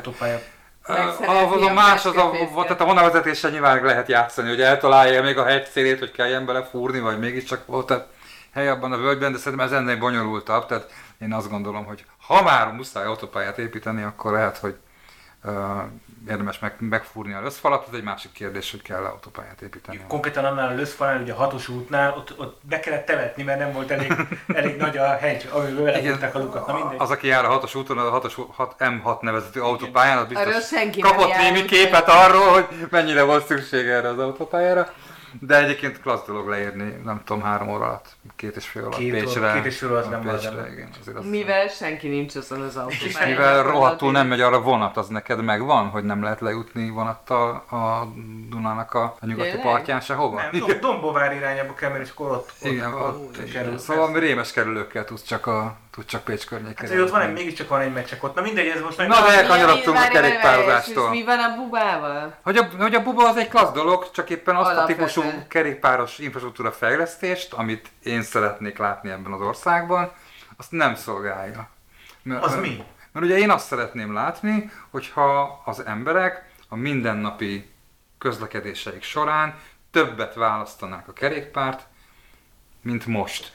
Hogyha... Használtál egy szót, amikor még nem kacsoltuk be a mikrofonokat, kommúter? A, kom- a kommúter az, az a típusú felhasználása a kerékpárnak, vagy egyébként bármilyen közlekedési eszköznek, amikor ezt nem sport célra vagy, vagy rekreációs célra használod, tehát nem, nem, nem, nem kimész vele a zöldbe, hanem arra használod, hogy elmész vele a boltba, elmész vele ügyet intézni, elmész vele dolgozni, elmész vele anyukáthoz ebédelni, tehát hogy közlek, hétköznapi közlekedési eszközként használod, Ja, a, a komutertéket eredetileg azt hiszem, hogy a munkába ingázásra használja a szakzsargon, de, de itt azért egy picit többről van szó. És te ezt szeretnéd? És én azt gondolom, hogy én nagyon hiszek ebben a holland mintában, én azt gondolom, hogy nagyon sok profit van abban, meg állami, meg, meg társadalmi szinten is, hogyha az emberek többet kerékpároznak.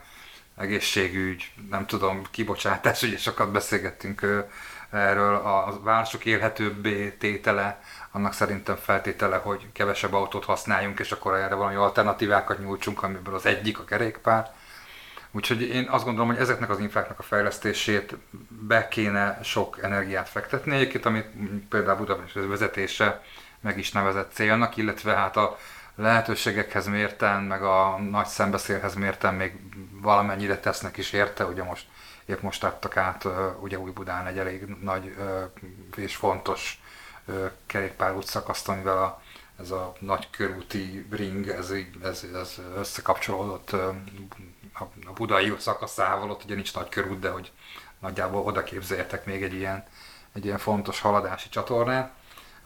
De hát azért nagyon messze vagyunk azoktól a városoktól, akik ugye úgy döntöttek például a Covid alatt, illetve a Covid hátán azt felhasználva, hogy belevágnak ezekbe a típusú fejlesztésekbe. Például én mindig szoktam emlegetni a, az, biztos rosszul fogom ejteni a nevét, de az Anne Hidalgo, akit nem így kell gondolom mondani, ő Párizs polgármestere. Szerintem Anne Hidalgo. Szerintem így kell. Oké. Okay. Lehet, hogy a hát nem kell ejteni. Lehet, hogy a hát nem kell, igen. Hidalgo. Valamit csinálja, de nincs benne K, amit nem kell kiejteni, úgyhogy ezt nem tudom itt rekreálni, de hogy... A H nem, nem ejtik a hmm. franciák, hogyha azzal kezdődik a szó. Kérem, hogy küldjenek a hallgatók egy voice üzenetet, amiben helyesen ejtik ki Hidalgo nevét. Szóval, hogy ő például nagyon komoly és, és következetes átalakításokat végez most Párizs közlekedésében, ahol nem, nem, nem, nem az történik, hogy akkor hirtelen mindenki szálljon ki az autójából, hanem, hanem, hanem elkezdte stratégiailag fejleszteni a,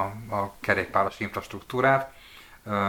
Ugye mi azt szoktuk mondani, vagy, és nekem is érdekes az álláspontom, hogy a kerékpáros az nem úgy születik, hogy egyik reggel fölkel és azt mondja, hogy én mostantól kerékpározni fogok mondjuk a munkahelyemre, hanem a kerékpáros úgy születik, hogy azt mondja, hogy úgy látom, hogy biztonságosan el tudok jutni a munkahelyemre kerékpárral is, ezért most már azt választom. Tehát, Vagy legalábbis párszor kipróbálom, milyen lehet. Én, én. De hogy létre kell jönnie annak az infrastruktúrának, amit ő először majd az autóból vagy a buszból fog látni, és aztán, és amikor majd látja, hogy ott ő tudna kerékpározni, akkor majd ki fogja próbálni de amíg az nem jön létre, addig ezt meg se fordul a fejében, hanem továbbra is beül az autóba reggel, vagy felül a buszra. És hát a busszal nyilván nincs annyi probléma, mint az autóval. Szóval, hogy, hogy, hogy az látszódik, hogy ugye állambácsi turisztikai célú beruházásokat csinál, miközben a Hát Budapest mindenképpen, meg egyébként Szegeden vannak elképesztő fejlesztések, ahhoz képest, hogy máshogy milyen fejlesztések vannak. Tehát, hogy a városokban azok a progresszívan gondolkozó vezetők, akik nagyon kevesen vannak sajnos hazánkban, akik ezügyben progresszívak, azok végeznek, azok többnyire hát nem a, az állampárt vagy a kormány azonos pártálláson vannak. Úgyhogy én azt gondolom, hogy konfliktus? a konfliktus szerintem ott van, hogy, hogy egymást köpködik. Tehát, hogy én azt látom, hogy, a, hogy mondjuk egy Karácsony Gergő által nem tudom, támogatott budapesti kerékpárinfrastruktúra fejlesztést, azt a, azt a kormány sajtó hát így fúrja, tehát ugye ott, ott jelennek meg azok a cikkek, hogy megint elvették a sávokat az autósoktól, és nem lehet tőlük haladni De a nagykörúton. Bocsánat, egy mhm. kérdés, ki ez a hülye, és miért jár a belvárosba autóval? De Fogalmas komolyan mondom, tehát én hmm. nem tudom, én azt látom, hogy szuper a tömegközlekedés a belvárosban, viszonylag gyorsan gyalog is oda lehet érni mindenhova, tehát miért járnak az emberek a belvárosba autóba? Értem, hogy átmegyek a városon, mert valamiért a pontból, tehát Szentendréről Budaörsre nyilván nem megyek el tömegközlekedéssel, meg egy csomó mindent megértem, de akik a belvárosba közlekednek, azok miért autóznak, az komolyan, nem egy ilyen izé, álszent, álnaív kérdés, tényleg nem értem. Annyiból hogy ez, ez, ez csak megengeni lehet, mert mindenki azzal közlekedik, amivel akar, meg tud. Hogy erre nem tudunk ráhatni, azzal tudunk ráhatni, hogy milyen infrastruktúrát csinálunk, meg mennyibe kerül mm. a tömegközlekedés, meg ezért, tehát hogy de könyörgöm, a tömegközlekedésben tök jó izék jöttek be, 90 perces egy Erre tök jó, tök igazad van, nem azt vannak, akarsz, vannak, vannak valid válaszok, egyébként maradjunk általunk ismert két példánál. Budapest belvárosában autózóknak a harmada fele az, az, az agglomerációból indult el. Hát nekik az a problémájuk, hogy az agglomerációból Budapestig eljutásban nem találtak olyan eszközt, ami kényel, amit szívesebben választottak volna, mint az autót, Igen. vagy praktikusabbnak tartanak az autót, és arra sincsen infrastruktúra, hogy ők módot tudjanak váltani mondjuk a városhatárban, és átüljenek mondjuk az autóba egy biciklire vagy bármi másra. Nyilván néhányan megoldják, akik nagyon elszántak, de a döntő többség számára ez nem kényelmes, nem, nem kézenfekvő megoldás, nem is mert nincs hozzá infrastruktúra. Ezért benn marad az autóban, és persze szentséggel, amikor beér a izére, a Hungária körútra, hogy ott neki állnia kell az összes többi agglomerációból érkezővel együtt. Ez az egyik, és a, csak hogy a, ennek megmondjam az ellenpéldáját is, hogy a, és aztán még majd mondok egyet, hogy, hogy Budapesten élők, főleg a Budapest belvárosában élőknek a nagyobbik fele nem jár autóval. Egyáltalán Ne követek se mindenkit. Tehát, hogy akik, akik benne élnek abban a problémában, amit te ismersz, és nem néznek szembe azzal, hogy nekik el is kell egyszer jutniuk oda az agglomerációba, hanem ugye ők onnan indulnak és oda is akarnak megérkezni, ők már régen rájöttek arra, hogy nekik ott gyalogolniuk, tömegkezlekedniük, vagy esetleg Tehát, hogy élhetetlen autóval kell. a belváros. Így van. A másik viszont, amikor visszajövünk mondjuk a általunk ismert Szentendre városába, akkor meg azt látod, hogy azért ülnek be az autóba és viszik el a Hold utcai az anyukák a gyereküket, mert nincs biztonságos infra. Sem tömegközlekedésben, sem gyaloglásra, még gyaloglásra se, uh-huh sem kerékpározásra adott esetben, hogy eljussanak a, mondjuk a felsős gyerekek, mondjuk a nem tudom, a, a Rákóczi-nak a felső osztály vagy a, vagy a gimnáziumába, meg hogy odaérnek sincs esetleg infrastruktúra ahhoz, hogy biztonságosan lezárják azokat a bicikliket, tehát semmilyen támogatást nem kapnak meg az infrastruktúráról ahhoz, infrastruktúrától ahhoz, hogy ne az autót válasszák. De most az lett a megoldás, hogy állítottak mindenhova a rendészeket, akik büntetnek reggelente. Király, el, el tudom most, most jobban, jobban mondani, hogy miért voltam az előbb ilyen bunkó. Az a jó, hogy én ezt észre se vettem, igen. Talán el tudom jobban mondani, tehát a, a, az ilyen vitáknál az online is azt látom, hogy jön valaki, aki azt mondja, hogy de hát miért, miért mennek be a belvárosba autózni? Hát az épes ember nem autózik ott, és akkor rögtön négy autós odaírja, hogy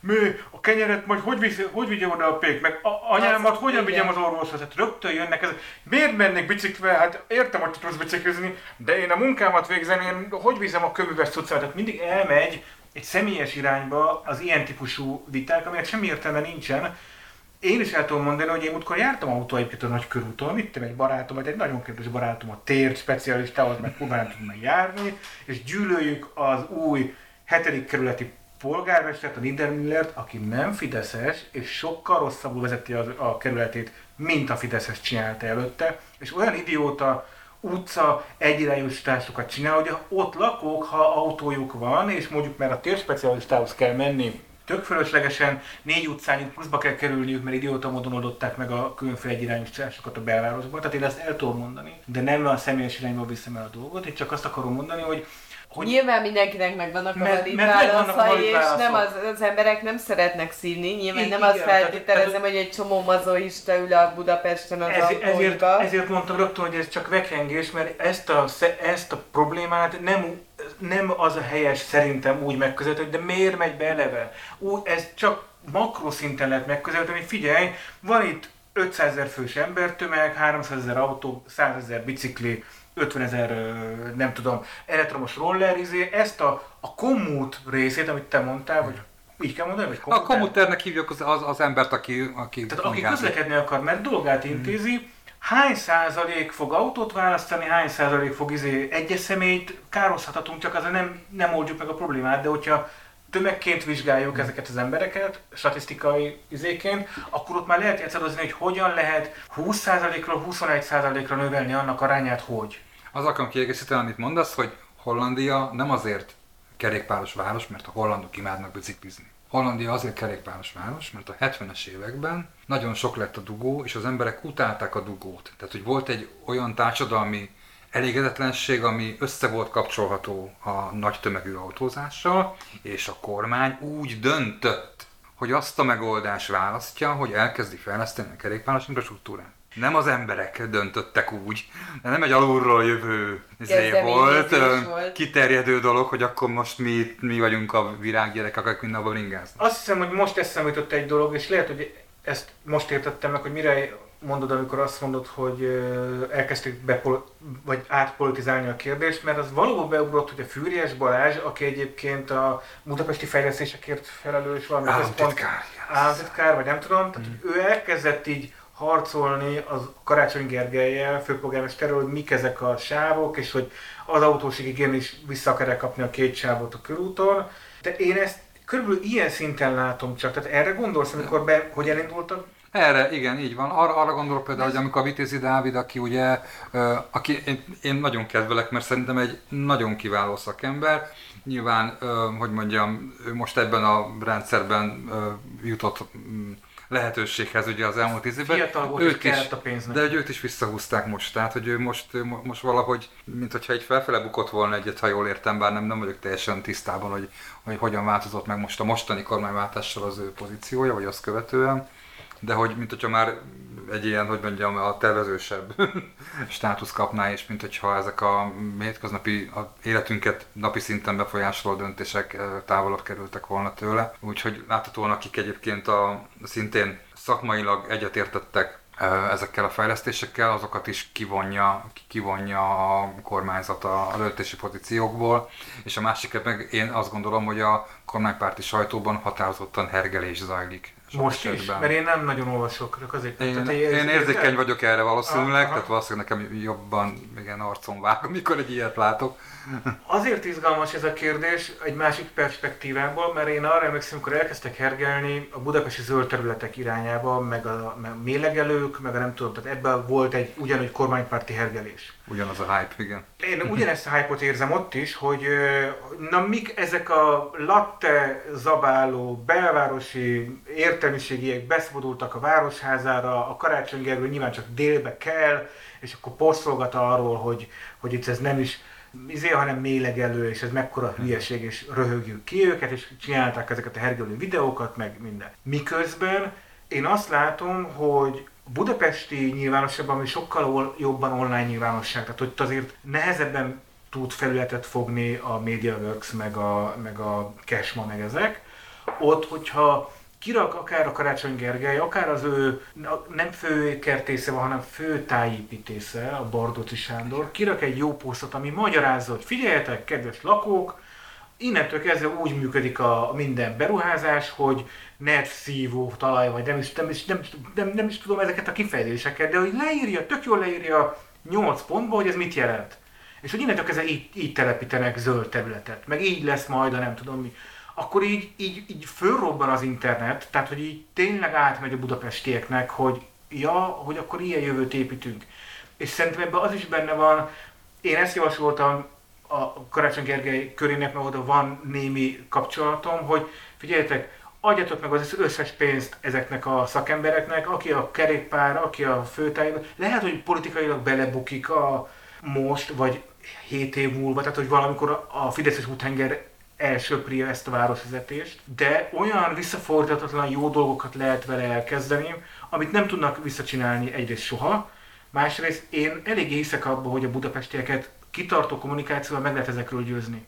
Az autósok sem szeretik a dugók vannak, és az autós sem hülye, ő is olyan, hogy akkor ül be, hogyha a havert el kell vinni térspecialistához, egyébként meg biciklizik. Tehát, hogy, hogy vagy, vagy többek közlekedik. Tehát, hogy szerintem meg lehet győzni az embereket, Budapesten még, még nem mindent a Kesma ural, meg a kormányzati propaganda. Amen. Ugyanakkor az is eszembe jutott, és a, bocsánat, hogy lehet, hogy túlbeszélem, én emlékszem a, a halászáron valami eseményt szervezett, és akkor ő ott beszámolt, ott volt egyébként a Révész Máriusz is, szerintem te is ott voltál. Mm. Uh, Tegyük hozzá, hogy ki ez a halászáron. A halászáron volt a Magyar Kerékpáros Egyesület elnöke, most már Klub. nem. Kerékpáros Klub nem volt az elnöke, elnökségi tagja volt, és egyébként a, a kommunikációért felelős... Oké. Okay. Igen, igen, de már nem, tehát ő most már elment a BKK. Elment, elment máshol dolgozni, igen, és akkor ő hogy egy nagy, felmérés, nagy felmérést végzett a, a klub a kerékpárosok között, és kiderült, hogy a kerékpárosok céljait ugyanannyi Fideszes támogat, Fidesz szavazó támogatja, tehát csontra 50-50 jött ki, mint amennyi ellenzéki, és sőt, a fordítottjára is igaz volt ez, tehát a, aki kerékpároznak, azok fele arányban Fidesz szavazók és fele arányban ellenzéki szavazók. Tehát nincs érdekesen szerintem a kormánypártnak olyan nagyon hergelnie. Nem? Én nem tudom, hogy ezt hogyan mérik föl a kormánypárti oldalon. Én veled értek egyet, tehát én sem értem, hogy miért csinálják, de mégis azt látom, hogy... Uh... Azt én megmondom neked, vissza akarják szerezni Budapestet, ez tök világos. De ezt miért az autósokon keresztül teszik, akik ez ugye erről kiderül, hogy a budapestiek egy része nem is autózik. Budapestiek, igen. Igen, tehát hogy nem, nem ez, ugye amikor tanástalanul állunk az a jelenség előtt, hogy a hogy az EVÁT a, ugye egyetlen vállalkozói körrel egészítették ki a társadalmi nyomásra, az a taxisok voltak. Tehát, hogy Kata.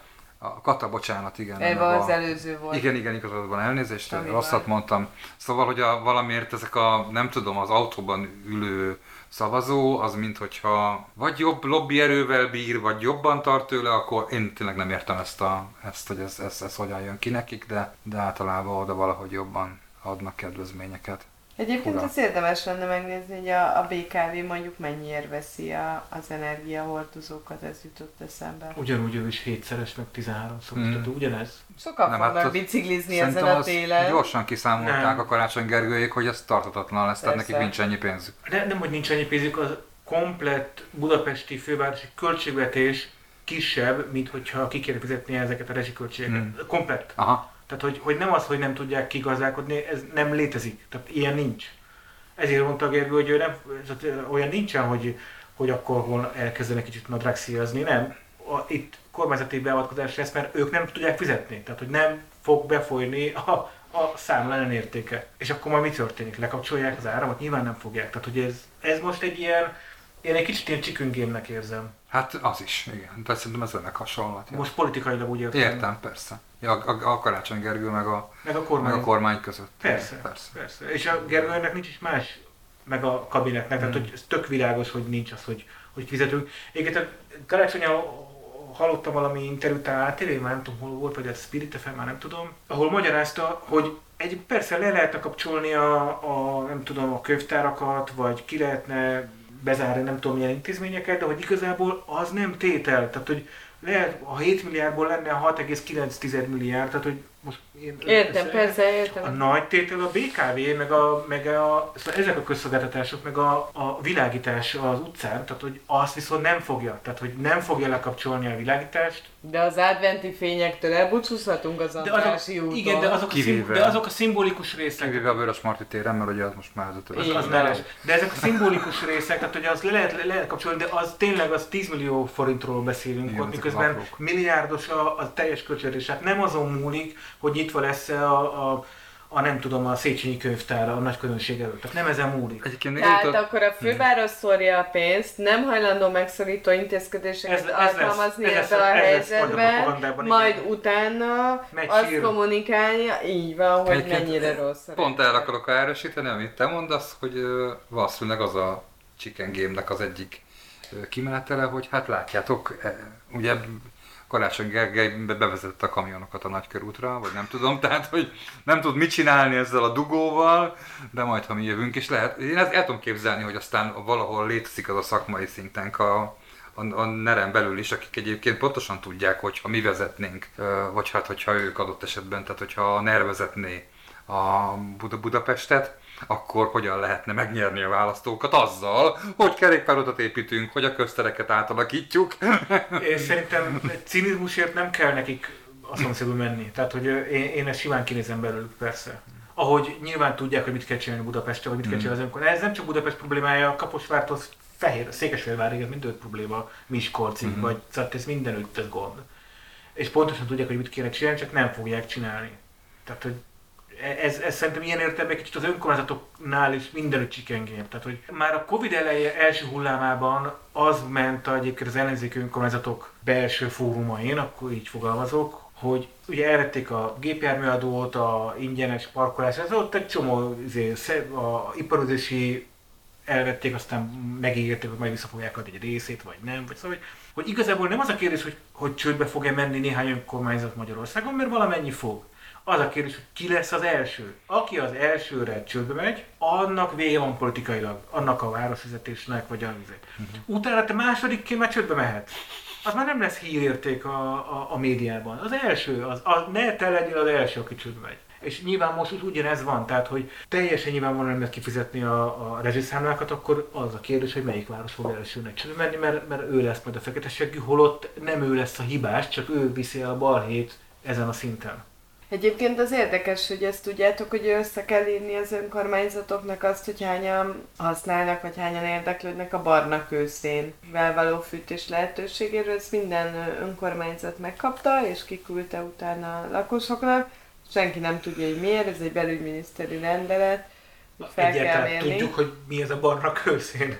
Tudjuk, nincsenek barna kőszénbányák, nem Magyarországon. Ezért, ezért kérdezek rá. Igen, igen, igen, szerintem nincsenek. Most még? Ja, Nem tudom, hát érted valami igen. ilyen. Lehet, hogy Mészáros már vette magának egy Újra nyitjuk a barna körszénbányákat, igen. A- Az sem olyan egyszerű, tehát ez nem úgy működik, hogy nyitunk egy bányát. Lignitek vannak, lignit Barna bánya van. nincsen, Barna, sincsen barna kőszén. Mm. Lignit az van. Lignit van. Nem figyeltél még, amikor egy kis jeleket a... Emlékszel földrajzórán? Fekete kocka... De akkor nagyon figyeltem. kocka. Volt, nem barna háromszög volt a barna kőszén? Barna háromszög volt a barna Na körszén. rá, És fekete kocka volt a, a a fekete, fekete igen, igen. és volt valami csíkos is. Az a lignit volt, nem? Igen? Nem tudom. Na Ez mindegy. Ez még Na jó van, ha már, ha már az önkormányzatokról beszéltünk olyan Igen. sokat, az én témám az ellenzék. Meg Ami? egyáltalán... Na, de ez, ez jó apropó. Miért ez a kérdés vissza? Mivel nem látom, hogy valós tevékeny... Bármit is csinálna. Rendben, de hadd legyek, hadd legyek passzív-agresszív. Milyen De tevékenységre... most már voltál agresszív, Igen, agresszív, igen, most igen, most- passzív, agresszív. Milyen tevékenységre vágynál? Tehát mit gondolnál ellenzéki tevékenységnek? Szándékosan provokatív, passzív-agresszív kérdés. Azon kívül, hogy hörögnek a parlamentbe, Igen. Milyen előremutató lépéseket tesznek, vagy mi az, amiért nem a kormány után mennek és csak reagálnak, hanem előre lépnek valamiben. Provokálok. Most alakult árnyékkormány. DK. DK-s árnyékkormány. És ez szerinted egy előremutató lépés. Te nem hiszel a Dob- a Dobravárnyék kormányban? Nem Szerint- annyira. De azért, bocsánat, szerintem ez nagyon elmenné passzív agresszívbe, statisztikailag sincsen ellenzék. Ugye most megjelent néhány közvéleménykutatás, hogy hogy állnak a pártok legkülönbözőbb helyeken, és akkor ott a Fidesz áll egy ilyen 40 pár százalékon, ugye a, az így magányos, nem tudom, moltoronyként ott a ezért mellett, és a mindenki más egy ilyen kis családi ház méretű kupacot tud magáévá tenni, úgyhogy én, én még összességében se adnak ki semmit, de hát tudjuk, hogy együtt meg még annyit se érnek külön-külön. Tehát, hogy nincs szavazóbázisa a mostani ellenzéknek. Hát kevés, ugyanaz a 30 valahány százalék van összességében, mint amennyit kapott is. De nem szabad összeadni, ezt most megtanultuk azért elég rendesen. Tehát én azt gondolom, hogy itt egy 5% körüli DK-ról beszélünk, és a többi. Nem, azért az, az, az, Jó legyen, legyen, legyen. Hé. De mennyit mondanál most a DK? Nem, tudom, nem néztem a legfrissebben, Mhm. mindegy, ilyen 7-8 körül lehet a DK, Oké. 7-8 körül Momentum, Jobbik ilyen 2-3 lehet, MSP 2, párbeszédi 2 állítólag, Uh-huh. az LMP szintén 2 körül, tehát vannak ezek az ilyen Igen. kettesek, 8-24, és akkor még van valamennyi, ami mellé jön, tehát ilyen 30-32 És jön a kutyapárt is. A kutyapárt Kutyapárt ilyen- 130%-ot Így kap van. természetesen, ezt tudjuk. Nyilván igen, de a valóság talaján állva inkább csak 107. Nem így- jó, De de arra ugye a második kerületi választás és 62 szavazatot kapott a kutyapártos jelölt. Igen, de azt tudod, hogy a 100%-ot ért? 3,13-at. Na, De Szentendrén 6 6 kapott a kutyapárt. nekem az fura azért mindig azt olvasni, hogy nincs ellenzék. Szerintem van ellenzék, az a kérdés, hogy mit csinálnak. erről van szó. És mit kéne egy ilyen én, helyzetben csinálni? vagy mit látok, vagy mit lát egy ellenzéki szavazó abból, hogy ők milyen tevékenységet végeznek. Van a hatházi, aki, aki Egy. elég hangosan jelen van a, a közösségi médiában, és, és képviselteti magát, na most rajta kívül Én, én, én, kikkel találkozol, neked más borrékod van nyilvánvalóan, Nekem más- nekem, és Igen, de annyival kiegészíteném, hogy én inkább azt látom, hogy egy, ilyen magányos harcosok vannak. Van a hatházi, aki egy-egyik magányos mi van a harcos. Szélbarnát gondolom? Ő már nem? nincsen. Már nincs is. Nincs. De ugyanígy látszódik kiemelkedni, mint, maga, mint, mint brand, Igen. vagy hogy mondjam, mint egy, mint egy potens ember a, a Donát Anna is. Most szült, úgyhogy most te mással lesz Jó, elfoglalva. de majd eltelik két hónap, és megint ugyanúgy aktív lesz. Ugyanilyen brandnek látom a, a Jánbor Andrást, aki, aki egyébként ő úgy van, hogy, Ő nem is. hogy függetlenként Igen. nyerte meg az előválasztást, szikra jelöltjeként, és a párbeszéd fogadta maga köré, és ő párbeszéd frakciót tag bent. Tehát ö, a Jánbort látom még ilyennek. DK van, mint egy mint a látott cselekvő valaki, csak az más kérdés, hogy mit gondolunk róla, de hogy, hogy így valamit csinál, és akkor körülbelül így ennyi. Hajnal Miki, nem? Most mondott valami egész, nem tudom. Jó, hát érted, a Kerek tompos, mondatokat mondott. igen, a Tompos párton is mond kerek mondatokat a, Mm. a parlamentben. De ugye erre mondja, hogy neki ez nem elég, tehát hogy, hogy ugye Nem azt mondod, hogy ez nem tevékenység. Nem, hát én azt gondolom, hogy egy ellenzéki választó megnézi, hogy mi történik ma, akkor azt mondja, hogy ő nem látja, hogy vernék, tüntetnének a tanárok mellett, hogy nem tudom, kordont húznának a költséggimnázium köré, hogy nem tudom, fel, felfújnánk a parlamentre, nyilván ne fújják föl, mert szép az épület, de hogy az, hogy mi van a, mondjuk az egészségügybe, vagy gyászzászlót terítsenek az összes magyar kórházra, nem tudom, tehát hogy, hogy egy aktívabb tevékenységet folytassanak, és én ezt jelen pillanatban nem látom. Az van, hogy például a, a, a pedagógusok mellett nem csinálhatnak semmit az ellenzékiek, meg kérték a pedagógusok, hogy nem, mert akkor össze lesznek ők pártozódva. Ugyanez volt a katatüntetésnél.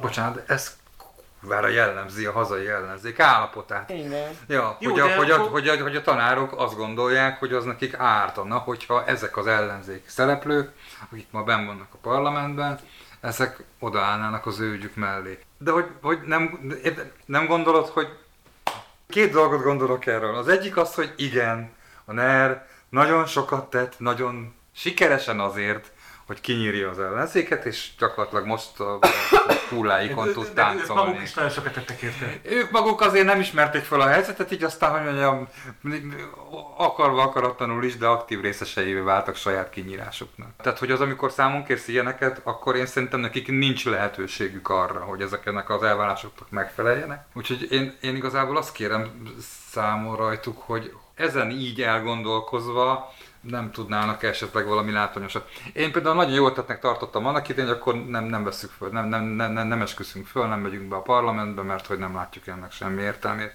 Ez lett, lett volna egy olyan volumenű, értem, hogy az is egy értelmetlen. Az, de, az, az, figyelj, De ha bemenni is értelmetlen volt, tehát érted? Az, az egyéni, az egyéni képviselőknek muszáj fölvenniük, mert ott a időközi választás lenne azonnal. Hmm. Aha, ha nem aha, esküsznek le, akkor ott izé, ugye ez, ez helyből azt jelenti, hogy mondjuk mennyi helyen? 18-20 helyen rögtön. Mhm. Azt hiszem, hogy 18 plusz, Még 17 plusz 2, 19 helyen. Tehát 19 helyen. Jó, de milyen valós tevékenységet végeznek egyébként most a parlamentben azok, akik listán jutottak be? Azon kívül, hogy felveszik ugyanúgy a fizetésüket. De komolyan, tehát mi az, amiért nekem jó, hogy ők most ott ülnek? még akkor is, hogyha munkát végeznek, mert annak sincs semmi eredménye. Egyetértek, el tudom mondani, hogy mit látok.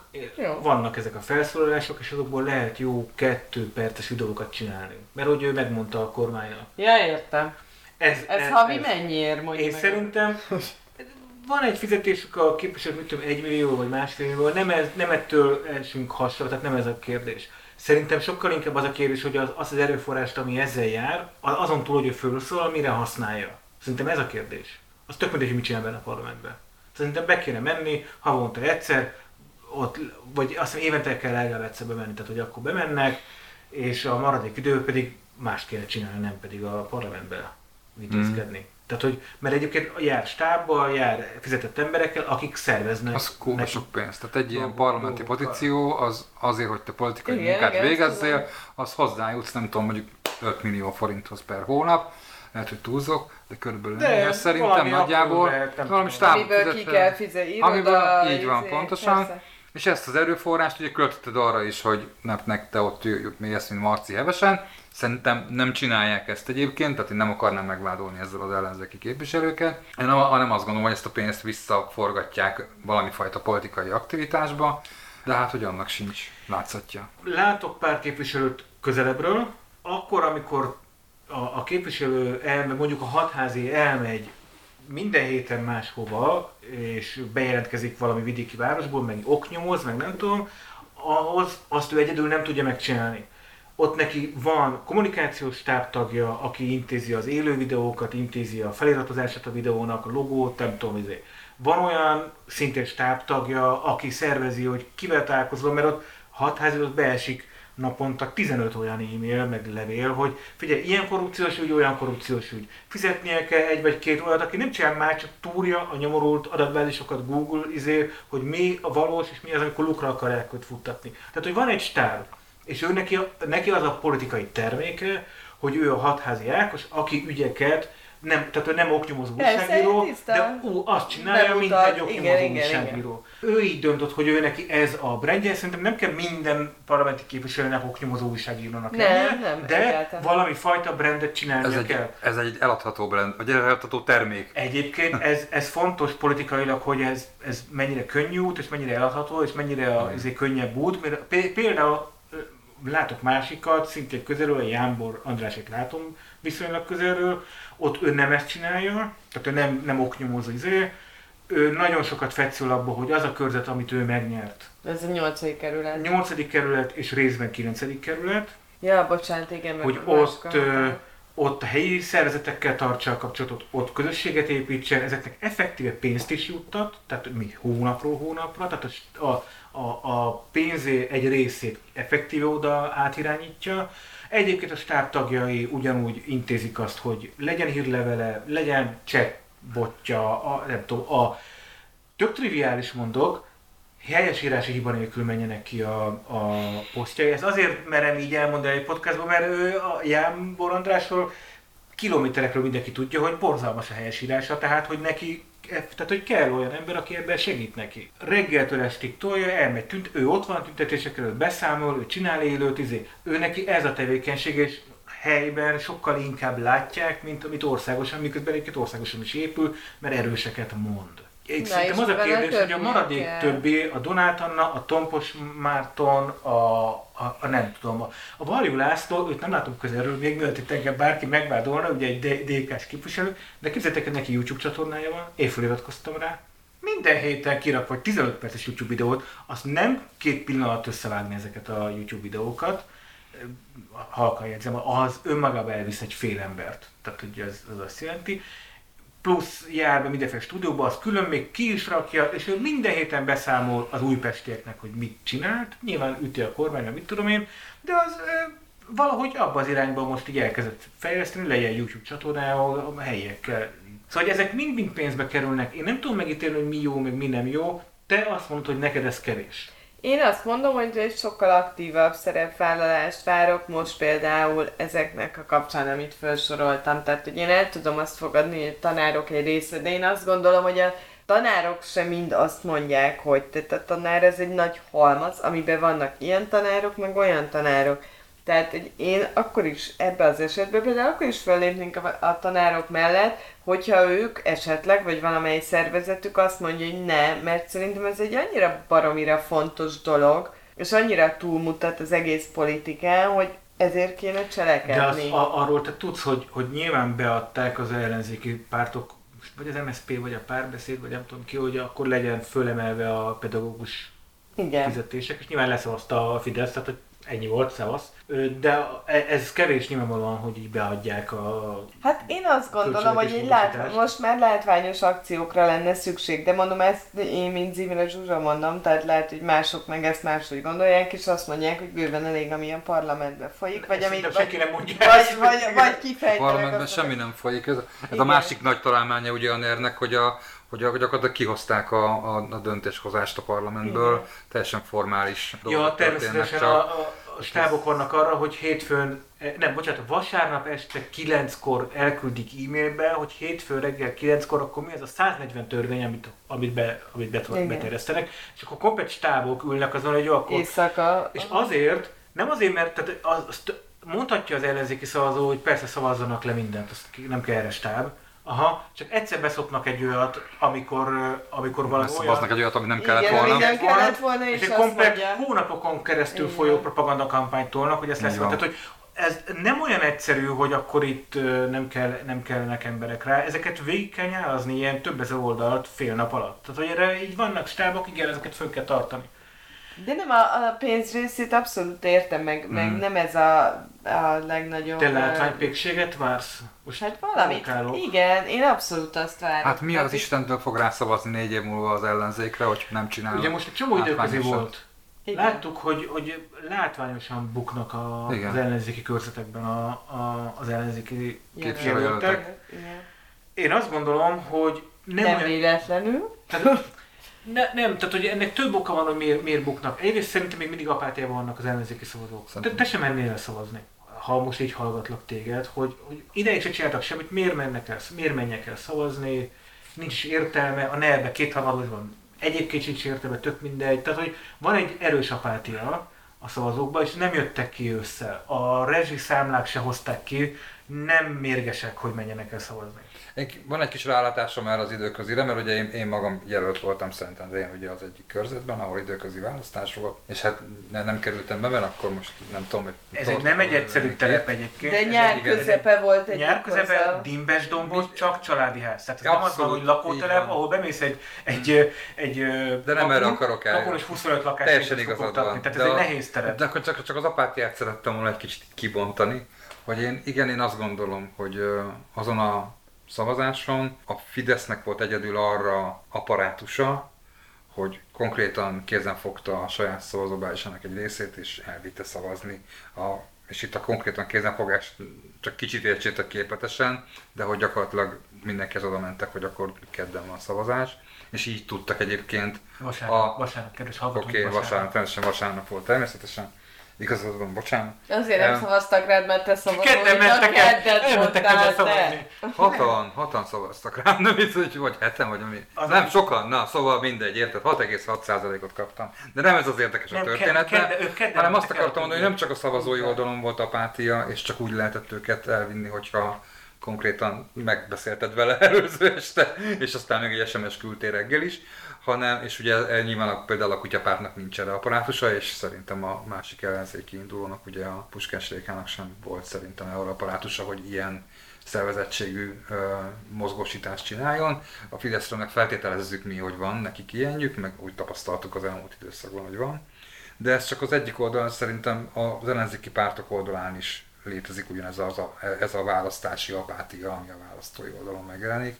Tehát nyilván a kommunikációban mindenki nagyon lendületesen megy előre, és továbbra is azt mondja magáról, hogy, hogy, hogy, hogy mindent bele, és, és toljuk, és dolgozzunk tovább. De hogy a, én a teljes politikai palettán azt látom, hogy a, az aktivistáknak a, a szintjén, vagy ugye esetünkben a passzivisták szintjén igenis van egy, van egy, egy erőforrásban való jelentős visszaesés. Én azt látom emellett, hogy olyan szinten van erőforrás különbség, úgy hívják ilyen kampányszakemberek, de én, én nem szeretem ezt a kifejezést, hogy a Fidesz hideg kampányt folytat. Úgy képzeljétek el, hogy a Fidesz tényleg igazából nem kampányol a szó hagyományos értelmében, pontosan tudják az adatbázisaik alapján, hogy X utcában a 14-es számból, a 22-ből meg a 24B-ből vannak nekem a szavazóim, és azokat ténylegesen megfogják és elviszik szavazni. Ilyen ellenzéki lista nincsen a pártoknál. Ilyen kezdemények vannak, csak ugye az a különbség, hogy jelen állás szerint az ellenzéki pártok az összes létező szabályt betartják, ami ezzel kapcsolatos. A GDPR, az adatban mindent betartanak. A Fidesz nem tartja be ezeket a szabályokat. Én ezt most egy podcastban én ezt így elmerem mondani, nyilván nem állnám meg a helyét nekem ez a kijelentésem. Ez a véleményem. Tisztelt bíróság. Tisztelt, ez vélemény, tisztelt bíróság. Inkább kérdés. De csak halkan. Betartja-e? Vajon. Szóval, hogy a Fidesz nem tartja be, ezek tök listák, de ezek megvannak nekik, és körülbelül 15 éve építik, és minden évben körülbelül kétszer frissítik. A nemzeti konzultációk erre szolgálnak többek között, hogy frissítsék ezeket az adatbázisokat. Az ellenzék tényleg ott van, hogy betartja ezeket a szabályokat, ezért például azok az adatbázisok, amiket megszerzett az ellenzék az előválasztás során, írd pont kb. másfél millió szavazónak az adatait, most a hat pártról meg az MMR-ről beszélek, azokat július 31-én azokat meg kellett semmisíteni. És bizony meg is semmisítették. Tehát nincsenek meg ezek az adatbázisok. Általában, ha nincs tét adva ezeknél a választásoknál, az eleve csökkenti a részvételi hajlandóság. Egy csomó helyen nem volt tét adva, mert hogy tök mindegy, hogy így is, úgy is nyer, tehát így is, is többségben vannak a harmadik kerületben, minek, tehát tök mindegy. De ahol volt tétje, lásd, első kerület Buda, ahol a Momentumos Gerencsér ugye ült be a parlamentbe, és az ő helyére kellett megválasztani, ott volt tétje, mert elveszik a többség a, az önkormányzati képviselőtestületben a, a polgármesternek, a Vénaszái Mártának. Ott sem adatbázisra mentek a, a, az ellenzéki aktivisták, ott a hat párt ellenzéki aktivistái leosztották az utcákat, minden, és végigkopogtattak mindenkit. És ezt lehet csinálni, csak ugye sokkal hatékonyabb, egyébként hát te pontosan tudod, mm. hogy abban a lépcsőben a harmadik emelet B-be kell becsöngetni, és őket kell fölhívni valóban a szavazás napján, és ha húzódozik, akkor még egy SMS küldök, mert még délután fölhívja a nem tudom, a, a, a miniszter. Tehát, mert ténylegesen beállnak államtitkárok is. Az ellenzéknél nem nem telefonálgatnak államtitkárok. Hát ez a baj. Hát, be kell ülni. Mondjatok egy ellenzéki államtitkár. Igen, tehát hogy, de hogy, a parlamenti képviselők hogy, hogy itt, itt azért van egy olyan kérdés is, és akkor én ezzel most azért kinyitnám ezt a kérdést, mert szerintem ez tök fontos. Márki Zaj, Zaj Márki, ahogy hogy jaj, gyorsan akartam mondani a szociológus, szociológus nevét a 441 podcastjában, na mindegy. Szóval, hogy a Márki... sok podcastet hallgat. Igen, igen. Márki Zaj a Gulyás Egyő podcastjában elkottyantotta, hogy mennyi sok pénz jött ugye Amerikából. Majd a 24 pont utána is ment ki, számolt a Nagy Gergely Miklós, hogy kb. 1,8 milliárd forint érkezett a kampányra Amerikából, és hogy igazából ennek a pénznek nincs meg a... Tehát igazából nem lehet tudni, hogy ki adta. Tehát a valóságban, ha elkezdenek nagyon mély járás, nincs meg, hogy honnan van.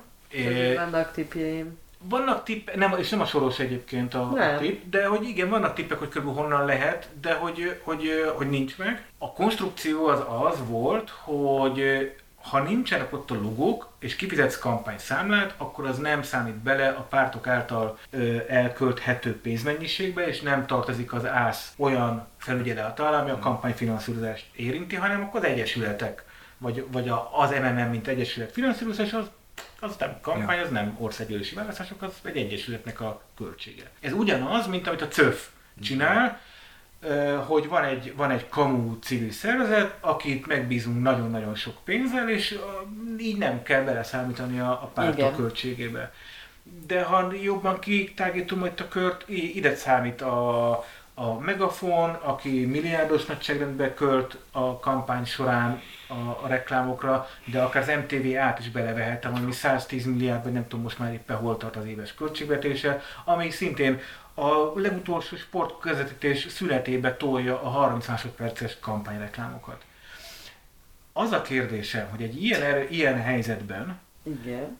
mi a jó megoldás? Betartunk minden nyomorult szabályt, és sőt, még a magunk által feladatott etikai mércét is betartjuk. Tehát nem fogadunk el, és nem játszunk el CÖF 2-t MMM-mel, mert mi vagyunk a tiszták, vagy azt mondjuk, hogy egy, egy erőforrás különbséges hibrid rezsimben, ami nem diktatúra, meg nem féldiktatúra, de ilyen nagyon fura 21. századi irányított féldemok, nem tudjuk pontosan, és az ellen bármi bevethető, bármilyen eszköz, akkor, é, akkor mi meglépjük ugyanezt a cefölt, vagy elkezdünk adatbázist építeni, leszarjuk, hogy, hogy, hogy, hogy jogszerűtlen, de nyerni akarunk. Tehát, hogy Hát figyelj, szerintem a válasz az megvan, tehát ugye a, nem tudom, az ellenzék... van válasz? Én, én azt gondolom, oké, akkor a saját De véleményemet az ő, mondom. a Márki Zaj, az Mhm. döntött. A Márkizaj döntött, meg a hat pár döntött, de szerintem ez egy fontos Én a döntés. saját véleményem az, hogy én azt gondolom, hogy azokat a, azokat a szabályokat, amik ugye ennek a demokrácia játéknak a, a leír szabálya, amiket ugye szerinted nem tart be a Fidesz, ez a te véleményed, azokat az ellenzéknek szerintem be kell tartania. Én azt javasolnám a saját pártomnak is, hogy azt tartsa be, de hogy azt a azt az anyagi támogatást, amit, amit külföldről meg lehet szerezni, és azt a jelenlegi szabályzó, szabályzat, szab- szabályzó keretekben legálisan fel lehet használni úgy, hogy az segítse a mi céljainknak az Igen, elérését. fontos, nem volt illegális ez a megoldás. Igen, igen, így van, így van. 1,8 milliárdot Én legálisan azt- lett én- elköltve. Te, teljes, teljes meneszerességgel támogatnék. Tehát, hogy én szerintem az oké. Okay. Mert sokan ki vannak ezen akadva, hogy hát ez olyan, mint a cöv. Hát és? Hát, hogyha neki lehet egy cöfje, és nekünk lehet egy cöfünk, csak nem cöfnek hívják, hanem nem tudom minek, emendemnek, bocsánat, mindenki Magyarországon mozgalmának, vagy bármi másnak egyébként, tehát szerintem pár szinten is megvannak ezek a cöfök, csak lehet, hogy nem olyan látványosak, vagy nem jutnak annyi támogatáshoz, és így tovább. De mindenki föl tudna használni egy szervezetet valószínűleg arra, hogy ilyen tevékenységet tegyen bele, és ott fogadjon külföldről érkező támogatást. Én azt gondolom, hogy ha van támogató, akkor ezt ezt fel kell tudni használni. Érted? Megjegyzem, nyilván sokágon keresztül véleményem szerint a cöföt is EU-s pénzekkel tömik ki, tehát az abszurdum az is egy külföldi forrás. Úgyhogy... Jó, tehát én, én szerintem, tehát szerintem borzalmas állapotban van az ellenzék, tehát hogy nagy, nagyon-nagyon nagy komoly gondok vannak, és ha így, így megyünk tovább, akkor itt 2026-ban is bukó lesz, tehát hogy ez ne, nem kérdés. Csak én, én nem látom a Wunderwaffe-t, tehát nem tudom mi a csoda fegyver. Tehát, a, tehát hogy mit kéne csinálniuk, ami, ami sokkal jobb lenne. Szerintem annyira rossz a helyzet, annyira rossz a környezet, Én, én nekem van Lehet, erre válaszom. Csak hátradőlni, De Zsuzsáit megvárom.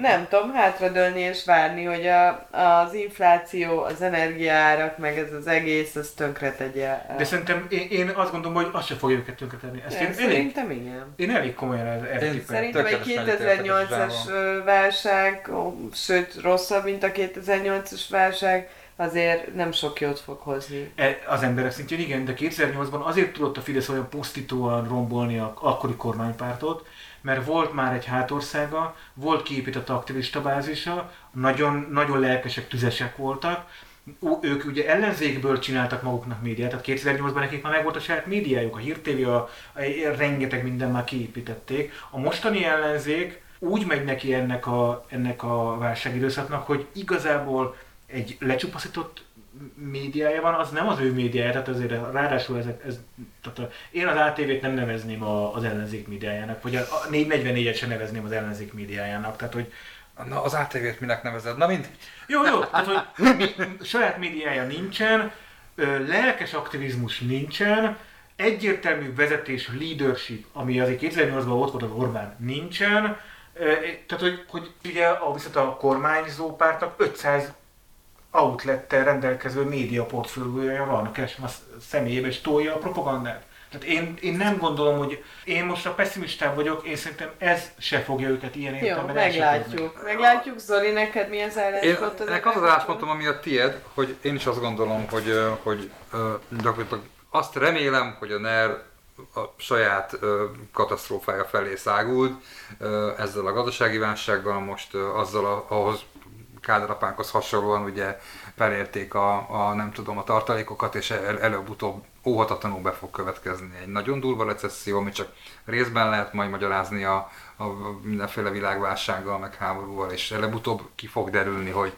valójában ők öntöttek mindent betonba, és azért nincsen napelem a házunkon, és hogyha ez bekövetkezik, és nyilvánvalóvá válik annyi ember számára, hogy, hogy akik már emiatt elpártolnak a fidesz való szavazástól, akkor leszünk igazán bajba, mert hogy én azt gondolom, hogy az európai trendek azok azok, hogy ilyenkor a szélső jobb felé fordulnak a, a szavazók többnyire, legalábbis én most ezt vélem felfedezni a franciaországi belpolitikában is, az olasz belpolitikában is, ugye most a védeknél nyertek a szélső jobbosok, tehát Igen, vagy hát... a görög vagy a spanyol hasonló problémák esetén meg szélsőbalosok nyertek. Tehát, akkor a szélső, de oké, a szélső, igen, igazad van, de a szélsőségen kell akkor a hangsúlyt helyezni, tehát hogy valami fajta radikális politikai, tehát nem, nem a demokráciának kedveznek ezek a dolgok, hanem sokkal inkább a radikális megoldásokat pártoló, egyébként még mindig sokszor európai politikusoknak, mint mondjuk a mi vezetésünk. Mármint, hogy európai értékeket sokkal inkább magukénak valló vezető, legalább látszólag magukénak valló vezetők jutnak hatalomra, de mégiscsak nemzetpolitikát akarnak csinálni, nemzetállamot, nemzeti gazdaságot próbálnak szembeállítani ugye az EU-s célokkal. És tegyük hozzá most, hogyha majd egyébként felszabadulnak ezek az árstoppos termékek, plusz a, a kamatok, ugye, ami le vannak folytva, azok kilőnek, azért szerintem elfognak az emberek egy része, el fog gondolkodni, hogy jól döntötte. Már most elgondolkodtak, 6-7 kal már erodálódott a Fidesz szavazóválás, de még mindig bőven 50% fölött voltak, mert a legkülső... Várjuk meg a telet. Meg nem szivárgott ez sehova a felmérések alapján, tehát nem láttam felmérést, ahol látszódott volna, hogy Nem hova gravitálnak az ellenzékhez, mert nem hmm. látszódik az ellenzéknél, hogy ők bármilyen szinten potensek lennének. Hmm. De emlékeztek arra, amikor április 3 után csináltuk az első adást, akkor is arról beszéltük, hogy akkor most így mi lesz, vagy hogy lesz. Mm. Én akkor is azt mondtam, hogy, és én ezt most is tartom, hogy ebben a helyzetben, tehát az a tétje az ellenzéknek, hogy akkor, amikor az egész összedől, akkor lesz-e, aki egyébként át tudja venni. Tehát, hogy, hogy, hogy igazából nekünk nem dolgunk most, hogy egy egyértelmű leadership legyen, és legyen egy kurva jó ellenzék, és rengeteg aktivistával, és tudja, hogy mit akarjon, nem.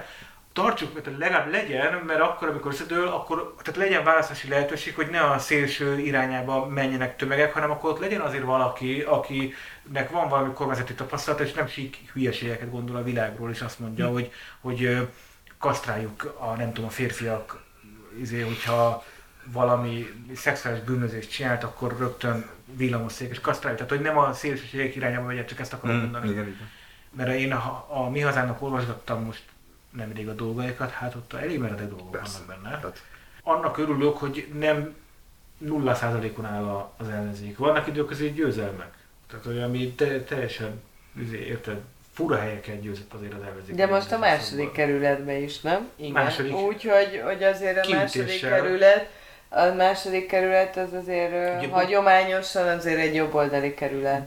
Bukta az uglót, meg Óbudát, meg nem tudom, hogy csomó bukott, de nyert második kerületben, ami nagyon, tényleg nagyon meglepő, vagy is a szegény nyert az, az ottani ellenzéki, tehát hogy azért így vannak, vannak azért ilyen, ilyen ellenzéki győzelmek, amik ilyen, de bukja Miskolcot nem tudom, nem lettünk okosabbak. Nem lettünk okosabbak. És nem is maradt senkink, és nem. semmi bennünk, és az általános... Apátia? Na, hát apátia, ez... apátia és borulátás, és...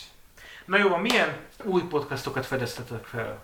Ajánljunk valamit a hallgatóinknak. Zoli, Neked nagy restanciád van. Nekem óriási, óriási vannak, de még mindig, mindig csak azt mondom, hogy nem hallgatok elég podcastot ahhoz, hogy Hát a kis saját, saját, saját kis ring, hogy mondják ezt, mókuskerekemben mászkálok a, a Total és a 444 és a Telex mindenféle termékeiben. Milyen most a? Total Car, épp ma, ma volt egy, egy, most megjelent Total Car podcastban, kvázi bemutatták az új szerkesztőség uh-huh. vezetését és annak céljait, bár bele volt csomagolva egy, nem tudom, már ilyen semleges téma mellé, de hogy, hogy, hogy, hogy ez volt az egyik cél. Hát azt hiszem, hogy a Bliktől sikerült akreditálni egy, egy új szerkesztőt. De nem volt annyira rossz a podcast, hogy kikapcsolt, tehát hogy Ne, az, végig ne, valami más csináltam közben, és nem emlékszem, miről szólt ezen kívül. Tehát Aha. valójában, de rossz volt. De közben vannak jók is, tehát hogy az van, hogy én, én mindig nagyon szeretem a, a, a karottának szinte minden audio megjelenését, főleg ott, ahol a saját témáit nyomhatja, és nem mondjuk egy ilyen, ami, ami, aminek valami egyéb célja volt. Úgyhogy engem a karottával mindig, mindig meg lehet venni, vagy ő Mhm. mindig eladja nekem a totálkárt. Most egyébként elkezdtek, ugye, ha csak YouTube-ot is behúzzuk ebbe a média ajánlóba, egy ilyen, egy ilyen napi, minden hétköznap megjelenik egy, egy híradó címmel, egy, egy ilyen 8-15 perces a totálkáról nem. a te bizony, Totálkár YouTube csatorna, minden hétköznap este megjelenik egy ilyen szösszenet, amit full a, a karotta hoztol. Nagyon vicces egyébként, hogy a, hogyan működik a, a NER birtokában lévő index típusú média, ugye ez is az indexhez sorolható gyakorlatilag a Totálkárnak a tulajdonosi köre, hogy hát azért a karottának továbbra is hagyják, hogy, hogy időnként csípes megjegyzéseket tegyen a NER-re. Most ez így trendi, hogy ide, ide, ide engedjük azokat is, akik kritikával érintenek minket, cserébe viszont ugye övék az egész uh, buri, mert hogy a birtokolják most arra a totálkár teljesen. Úgyhogy ez nem, nem sikerült podcast ajánlónak, mert Mert nem új. Mert nem új. De van, belinkelem, Pontosan. Ha valaki nem ismeri a Ja. totálkát. Ne hallgassátok a Totálkár podcastot, ez A másik podcastot, amit, amit majd meghallgattam az első részt, meg úgyis mindjárt elmesélje Zsuzsa, mert, mert amikor megérkeztünk ide, akkor éppen azt hallgattam annak a harmadik epizódját. Fú, akkor nagyon össze, össze csengtünk, de nekem az lenne a kérdésem ebben kapcsolatban, hogy ez egy sorozat lesz, vagy ez, az, ez a három van. Én Jó, elmondom, hogy miről beszélek. A 444-nek van egy új podcastja, remélem, hogy új, Cserben hagyva címmel, ami nem tudom, mondom, hogy ez egy új sorozat lesz, vagy ebből ez az három Én úgy tudom, hogy, rész hogy készül. rendszeresen akarnak Igen, ilyet én is úgy tudom, hogy ez egy Oké, új. okay, amely ö, megtörtént bűneseteket dolgoz föl ö, Magyarországról, legalábbis ez az els, első rész, a Tarnó Zselli Hentesnek a történetéről szól, illetve a feleségéről, akit brutális módon megölt, szétdarabolt és feldolgozott, és az egész történet e- e- elképesztő egészen onnan, hogy a hatóságok hogy álltak hozzá, hogy a bíróságok milyen ítéletet hoztak, és végül mi lett ennek a vége. Ezt azoknak ajánlom, akik érzelmileg ezt tudják kezelni, mert nagyon megrázó, az áldozatnak a testvére küzdött nagyon sokat azon, hogy ez az ügy egyáltalán eljusson a bíróságig. Tehát én ezt, ezt nagyon ajánlom, Boros Júlia, a 444 újságírója csinálja, és egy három, valamiért, amit én igazából nem értettem, három részre van szabdalva, három viszonylag rövid részre, és úgy lehet meghallgatni. Nincs? Öt, öt részes lesz, én úgy tudom. Jó, akkor én a harmadiknál tartok, Az lehet, még... én, én, én a negyediket hallgattam meg ma. Igen, oké, okay, csak én nem én értettem, hogy miért vannak külön szedve. Hát 20, szerintem 30 azért, azért, mert hogy annyira megterhelő, hogy elég, hogyha hetente kiraknak egy újabb részt. Egyébként én jól emlékszem, hogy a legutóbbi podcast adás végén te felemlegetted a True Crime Na most képzeljétek el, hogy szerintem meg kell, hogy kövesselek benneteket és a hallgatóinkat is mindenkit. van. Mert hogy annyira sokan mondják, hogy ez true crime, hogy lehet, hogy nekem nincs igazam. Tényleg úgy tudtam, tök őszintén, hogy a true crime az, amikor valaki konkrétan nyomoz, és Nem. azért ezt is azt mondják, hogy true crime, ami egy megtörtént Igen. eset, és dramaturgiailag földolgoznak, és megszólaltatnak benne interjút, úgyhogy akkor ezek szerint van Magyarországon true crime, ez most már a második vagy a harmadik, mert azért tehát nem olyan 41 az első, hanem amit, a másik a bűnügy podcast, amit szoktál hallgatni, szóval, hogy hogy ők is true szóval, hogy akkor én megkövetem itt mindenkit ünnepélyesen, hogy akkor ezek szerint nem az a true amit én azt hittem, hogy mi a true. Nem lehet, hogy a True van is egy, van egy olyan értelmezése is, hogy, hogy a nyilvánosság elé nem kellő terjedelemben eljutó történetnek Lehet. az elmesélése, Lehet. mások épülésére, vagy nem tudom. Ennek a negyedik részét hallgattam meg ma, Na, amiben, akkor ez sokunkat érdekel. amiben, amiben a, a, a, elég hosszan beszélt a testvér, és csak egy dolgot emelnék ki, hogy testvér volt az, aki nagyon küzdött azért, hogy, hogy ez az egész bírósági szakaszra érjen, és ott eredmény legyen. Sőt, az ügyvéd mondta, hogy ő egészen biztos abban, hogy az az egy-két plusz mondat, amit kiemelt a a testvér, amire így rámutatott, hogy az billentette át végül a bíróságot, hogy, hogy ítélet legyen. Tehát, hogy egyszerűen itt van egy olyan fiú testvér, aki buldogként ráharapott, és nem engedte el, hogy ugye igazságot nem lehet szolgáltatni, ezt tanítják is az jogegyetem, én jártam jogegyetemre, onnan tudom, hanem mindig csak jogot szolgáltat a, a bíróság, de hogy itt legyen egy jogszolgáltatás a végén. Hogyan szolgáltatsz igazságot, hogyha megöltek a testületet, akit földaraboltak? Tehát, hogy igazságot nem lehet szolgáltatni, csak, csak igazságos jogot lehet szolgáltatni. Most arra feltaláltuk a podcast Noir. Így van? Ja, hogy egy hajában- Úgy mondok még egyet, és rájöttem, hogy én ilyen tök beteg lelkű vagyok, mert ilyeneket hallgatok. Sötét anyag, ugye ezt még nem ajánlottam, ez is true crime, hogy örüljél, ő határozza meg így magát. Egy fél Júlia nevű lány csinálja, és nem fogjátok elhinni, megtörtént bűneseteket dolgoz föl a világ ö, mindenféle részéről. Ö, benne annyi a plusz, vagy nem tudom, hogy ezt plusznak nevezzem el, hogy ő anyanyelvi szinten beszél németül, és ezért sok német bűneset van, és nagyon a mélyére a dolgoknak, és jó megközelítésben tálalja. Illetve szerintem az egy fontos szempont, vagy nekem nagyon fontos, hogy, hogy jó hangja is van, tehát jó hallgatni. Az nagyon fontos. Így van. Tehát kertészkedés közben hallgatni a füledbe, hogy éppen kit, hogy mit csináltak, és hogy, hogyan öltek meg, és történtek vele csúnya dolgok, az egy jó hangú embertől sokkal jobb. Sokkal jobban. Én végighallgattam a Lendvai Ildikó 7 óra 13 perces podcastját. Még egyszer mondom a hallgatóinak. Gulyás Márton De nem 7 értem, óra- hogy miért, miért. 7 óra 13 perces interjút készített Lendvai Ildikóval, ahol rögtön az első 5 percben arról beszél Lendvai Ildikó, hogy ő neki a politikai karrierjében az komoly gondot okozott, hogy neki a hangszíne az nem jó. Hogy ez egy magas, rikácsolós, vékony hang, az nyilván egy üvegplafont rak egy politikusnak, hogyha valami ilyen, ő nem tehet erről, de mégis van egy ilyen tulajdonsága. Na most én végighallgattam a 7 órás 13. De miért? Miért? Tehát könyörgöm, Eh, miért azt hallgatsz 7 óra, 13 percen keresztül Lendvai De miért- várjál, ez egy ilyen, miért beszélget a Gulyás Szellemi Marci? maszturbáció, vagy nem tudom. Miért beszélget a Gulyás Marci 9 mintha a órát vele? feleségemet hallgatnám, a Vera Bella azt mondta, hogy ő már nem akar több Lendvai Ildikót a há- házba. Tehát, hogy, ő- hogy, ő- hogy ő nem, nem akar arra kelni, hogy én Lendvai Ildikóval beszélgetek, és nem akar arra feküdni, hogy Lendvai Ildikóval beszélgetek az ágyban. Tehát, hogy, hogy ezt Hát nem... ne arra, hogy Lendvai Ildikóval beszélgetni az ágyban, az azért tényleg elég pervers.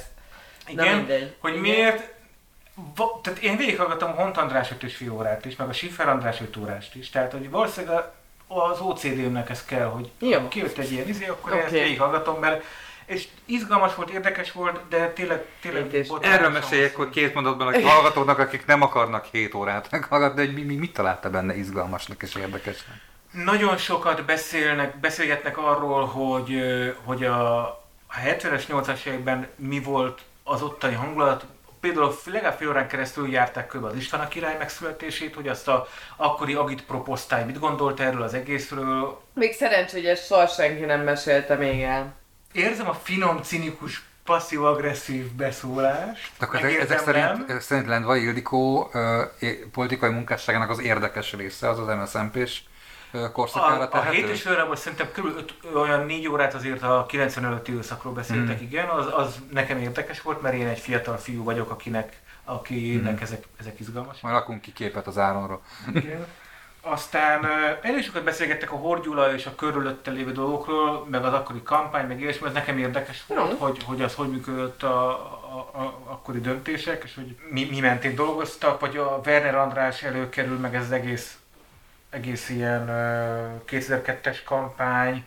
Szó volt Gyurcsányról hosszan, meg összödi beszéd, az már az utolsó egyharmadban volt, és ott is arról azért egy fél órát beszélgettek. Nem tudom, tehát szép Jó, lassan, téged Szép lassan, hömpölygősen, dagályosan végig beszéltek. 2010 utáni időszakról talán az utolsó negyed óra, tehát hogy, hogy mert nem, akkor ugye már nem is aktív, tehát hogy talán 2014-ig volt parlamenti képviselő, de akkor sem volt aktív. Még a szakadásról azért beszéltek, hogy ugye az MSZP-ből kiszakadt egy platform, és ugye abból lett a DK, és akkor arról még volt egy negyed óra, fél óra, de hogy körülbelül ennyi.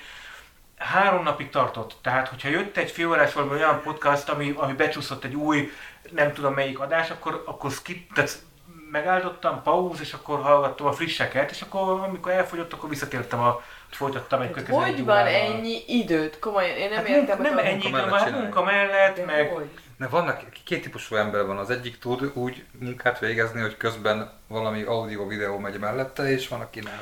Én egy, egy dolgot nem tudok, ha írnom kell, és elég sokat kell írnom szöveget, akkor nem tudok podcastot nyilván, de hallgatni. ez nem lehet. De, de elég sok olyan munkafeladatom van, amikor a szervezéses munka, vagy grafikai munka, vagy igen, főleg ilyen szervezéses dolog, akkor nem kell, tehát akkor nem szöveget írok.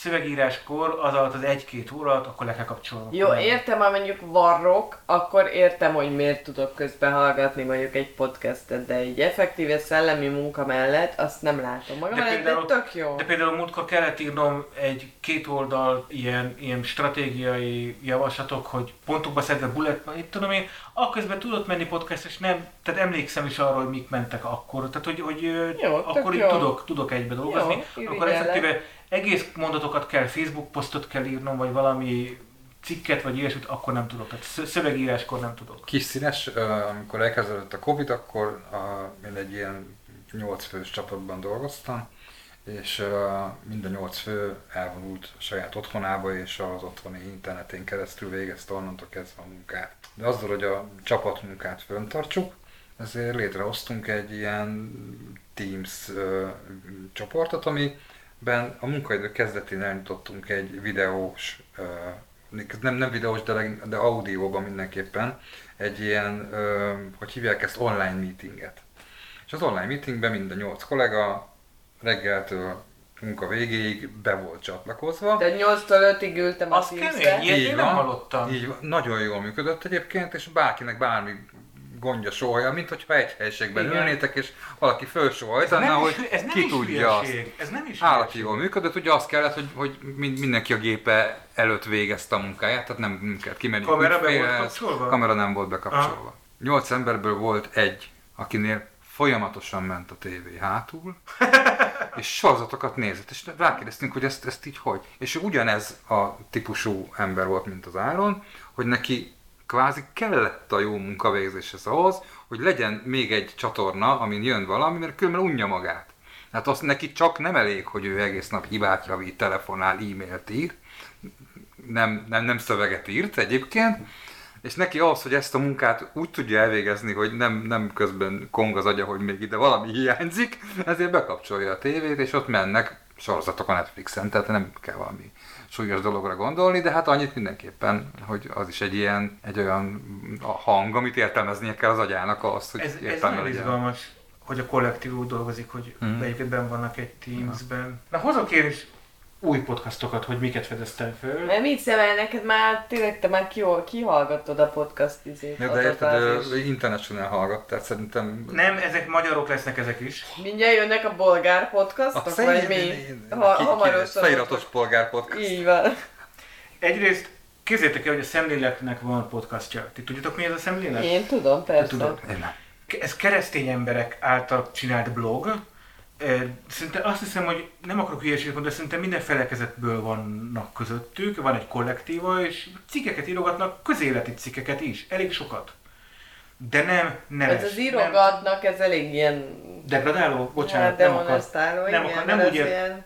Írnak, Jó. blogot írnak, Igen. komoly témákról is, közéletről Tényleg. is, egyházról, vallásról, mindenféleről, ami őket foglalkoztatja, nem ismerem őket, tehát lehet, hogy a munkájuk is ez, vagy mit tudom én, és azt hiszem, hogy mindenféle felekezethez tartoznak. Azt tudja, hogy református van, meg katolikus is van közöttük, de nem tudom, hogy még mi van, de mint hogyha lenne zsidó is közöttük, nem? A szerkesztők között. Ne nem tud- zsidózzunk, ne zsidózzunk. És képzeljétek el, van podcastjuk, most fedeztem föl nem olyan régen, meghallgattam az egyiket, és elképesztő volt, röviden, 25-30-35 percben valami témát kiveséztek, és hát nem teszi zsebre a Rogán média, hogy miket mondanak ott a, a dolgokról. Elég komolyan úgy gondolják, hogy külön kell választani például az államot az egyháztól, és megindokolják, és pont az a bajuk, hogy mennyire egyben van, és és elég komoly filozófiai kérdések is felvetnek, hogy ha viszont külön választjuk, akkor abból ugye az is következik, és akkor mondanak néhány olyan dolgot, ami neked így nem ugrik be, hogy ja, hát akkor az, az se lehet, amit most az ellenzékiek úgy nagyon szeretnek. Szóval, hogy, hogy, hogy, hogy én nem azt, ez nem ellenzéki podcast, vagy nem ellenzéki szellemi műhely, akkor most Igen, föl, igen, direkt igen. fölemelem Jó. őket, hogy az előbb véletlenül rosszul egy degradáló melléknémet használtam, hanem hogy, hogy, hogy nagyon, nagyon komoly műhelynek tűnnek. Szóval nagyon érdekes volt ezt így meghallgatnom. Néztem korábbi adásokat, és éreztem, hogy hát nem minden érdekelne engem, hogyha azok most jönnének ki, de lenne a régiek között is volt arra, ami esetleg érdekelne, hogyha most jönnek ki. Tehát, hogy nyilván nem fogom mindegyik adásokat meghallgatni, de hogy így ott van a lejátszómban, bedobja az új adás, és megnézem, hogy mi, miről szól, és, és szóval hogy szemlélek. Én ezt tökre ajánlom, hogy, hogy lesetek rá, meg a hallgatóinak is azt, hogy lessenek rá. A második podcast, amit ajánlani akarok, ezt azért nyitom ki, mert ez, ez azt hiszem, hogy itt van. Az a neve, hogy Vopcast. V-O-P, Wonders of Photography Podcast. Az podcastben különösen jó lehet, igen. Igen, e, nem csinál rövidadásokat a srác. Ez azt hiszem, hogy egy fiatal, ilyen 30 körüli ö, férfi csinálja. Nem olyan rég indult, egy, egy éve, másfél éve, 30. adásnál jár. Zárójel a pontán, ha nem is a legelső, de lehet, lehet hogy pont a legelső adást egy nagyon jó kedves barátunkról, a Bácsi Robival csinált interjút, ő egy nagyon jó fotóművész Szentendréről. Fotósokkal csinál interjút, nem arról, hogy mi van a képen, hanem a, na. az életükről beszélnek, meg a látásmódjukról, meg a karrierjükről, meg szóval minden, ami, ami fotó. Kleb tehát ezek nagyon jó, nagyon magas művészi színvonalú fotográfusok. A legutóbbi adás az Kelet Éva, ami hát tényleg ő egy 90 fölött van, talán vagy 85 éves, és nem nagyon ad interjúkat sehol a Kelet Éva. Holott a magyar fotográfia egyik ikonikus alakja, és stábfotós, és fekete-fehér képek, és tényleg, tényleg én, én voltam Kelet Éva kiáltásokon, és szóval, hogy fantasztikus a, a, a Kelet Évának a, a munkássága, szóval vele egy két óra, három órás interjú, szóval nem rövideket csinál, és erőset mondok, közelíti az élet meg mindent, csak nem olyan átfogó, hanem tényleg fotográfusokkal, de tényleg mély interjú, és iszonyú jó. Kicsit meg kell szokni a srácnak a stílusát, nem mindenben olyan, ami nekem a legkomfortosabb, de hát ez, ez előfordul, nagyon jó minőségű a hang, szóval ezek, ezek rendben vannak. Bobcast, tökre ajánlom mindenkinek. Már be is, Podcastot. nem tudom, követésre raktam. És plusz egy-két behozhatok egy tök fura témát. Képzeljétek el, felfedeztem, hogy most már elkezdték felrakni hangos könyveket is podcast formátumban. Tényleg? Meg, aha, Az milyen jó. és Ez ö, tetszik, hosszú jó. fú, ez egy nagyon mély, nagyon mély mm, doboz fogok kinyitni, szóval, hogy még olyat nem találtam, hogy hangos könyvkiadók rak, raknának ki hangos könyveket podcast formátumban, mert ugye ők abból élnek, hogy kiadják a hangos könyveket CD-n, vagy MP3-ba letöltető izé. Hanem van Magyarországon egy olyan közösség, hogy így amatőrök olvasnak föl Wow. hangos könyveket azért, hogy vagy a, a, a látássérültek, de egyébként Igen, ezt inkább... akartam mondani, hogy a vakok használják. Igen, de inkább azért hosszú autóúton nem podcastot raksz be, hanem akkor valami könyvet hangos könyvként. Tehát, hogy ez nem csak a vakoknak, a Hát gyengéllátóknak. A szerzői jogi kérdések. És az van, hogy ez már évek óta megy, és ezek az emberek általában YouTube-ra rakták föl. És a YouTube az elmúlt fél évben, egy évben elkezdte módszeresen írtani ezeket a, ezeket a csatornákat, és csak azért, mert hogy a könyvkiadók írtak nekik, hogy az ő Wilbur Smith könyveit itt valaki tök nónév amatőr fölolvassa, és ezt hogy meri, és izé, le is töröl, megkapják a bant, izé, le, ugye három figyelmeszét után a YouTube konkrétan törli a csatornát, tehát ugye ennek izé. És vannak olyanok is, akik egyébként régi rádiószínász felvételeket 70-es, 80-as évekből kiraknak szintén YouTube-ra videóként. A, de a régieket. Hmm. Tehát, hogy de azokat is elkezdték nyilvánvalóan, mert ott meg az MTV az, aki küldi a szerzői jog, jogsértéseket a YouTube-nak, és szintén törlik az adásokat. Na azok is elkezdték felrakni ezeket a, ezeket a régi adásokat podcastként. De most nem erről akarok beszélni, hanem hogy Rádió hangjáték még? rádió hangjátékokat. Igen, jó. Na, szóval hogy van néhány ilyen amatőr ember, akik ezzel, ebben a közösségben elég nagy nevet szereztek maguknak, de YouTube-on már nem jöhetnek föl, Odyssey-re, meg ilyen YouTube alternatív platformokra nem akarnak rá, és kiderült, hogy a Spotify nem annyira törli itt egyelőre a, a szerzői jogi Mm. cuccokat, úgyhogy ők azt csinálják, hogy létrehoztak saját weboldalt, és arra a weboldalra rakják föl Encore felületén keresztül, ami viszont kidobja az Apple-re, a Spotify-ra, mindenhova. Úgyhogy készítek Ez az Encore nem az az Encore, kedves hallgatók. Jó, igen. ezt nem értettem, igen, Igen. nem a letöltős Igen, Encore, mert amikor hanem- azt mondja a, a, az Áron, hogy enkor, akkor a, a, a angolul horgonyt jelentő szóra gondol. Anchor.fm. Igen, így van. Anchor.fm, Ahol igen. egyébként egy ilyen podcast distributor site, ami a, ahol föltöltöd a podcastot, akkor a, a, a általatok használt applikációba kikerülnek ezek a podcastok, és nem azonos az Encore pont, most éppen nem is tudom mi a Pro, vége. most éppen Pro, Pro. igen, nevezetű torrent közösségi Igen, szájta. igen, igen, tehát nem az Encore, hanem az Encore. No, szóval az a lényeg, hogy kézzétek el, hogy én most egyébként a szabadidőmben, amikor már nem podcastot hallgatok, akkor fantasy regény felolvasását hallgatom, és hát fantasy-re nincs időm olvasni, tehát egyszer a- arra nincs időm, hogy olvassak, de hát régi, ugye, fiatalkori kedvenc fantasy regényemet hallgatom most hangos könyv formájában, és nagyon jó.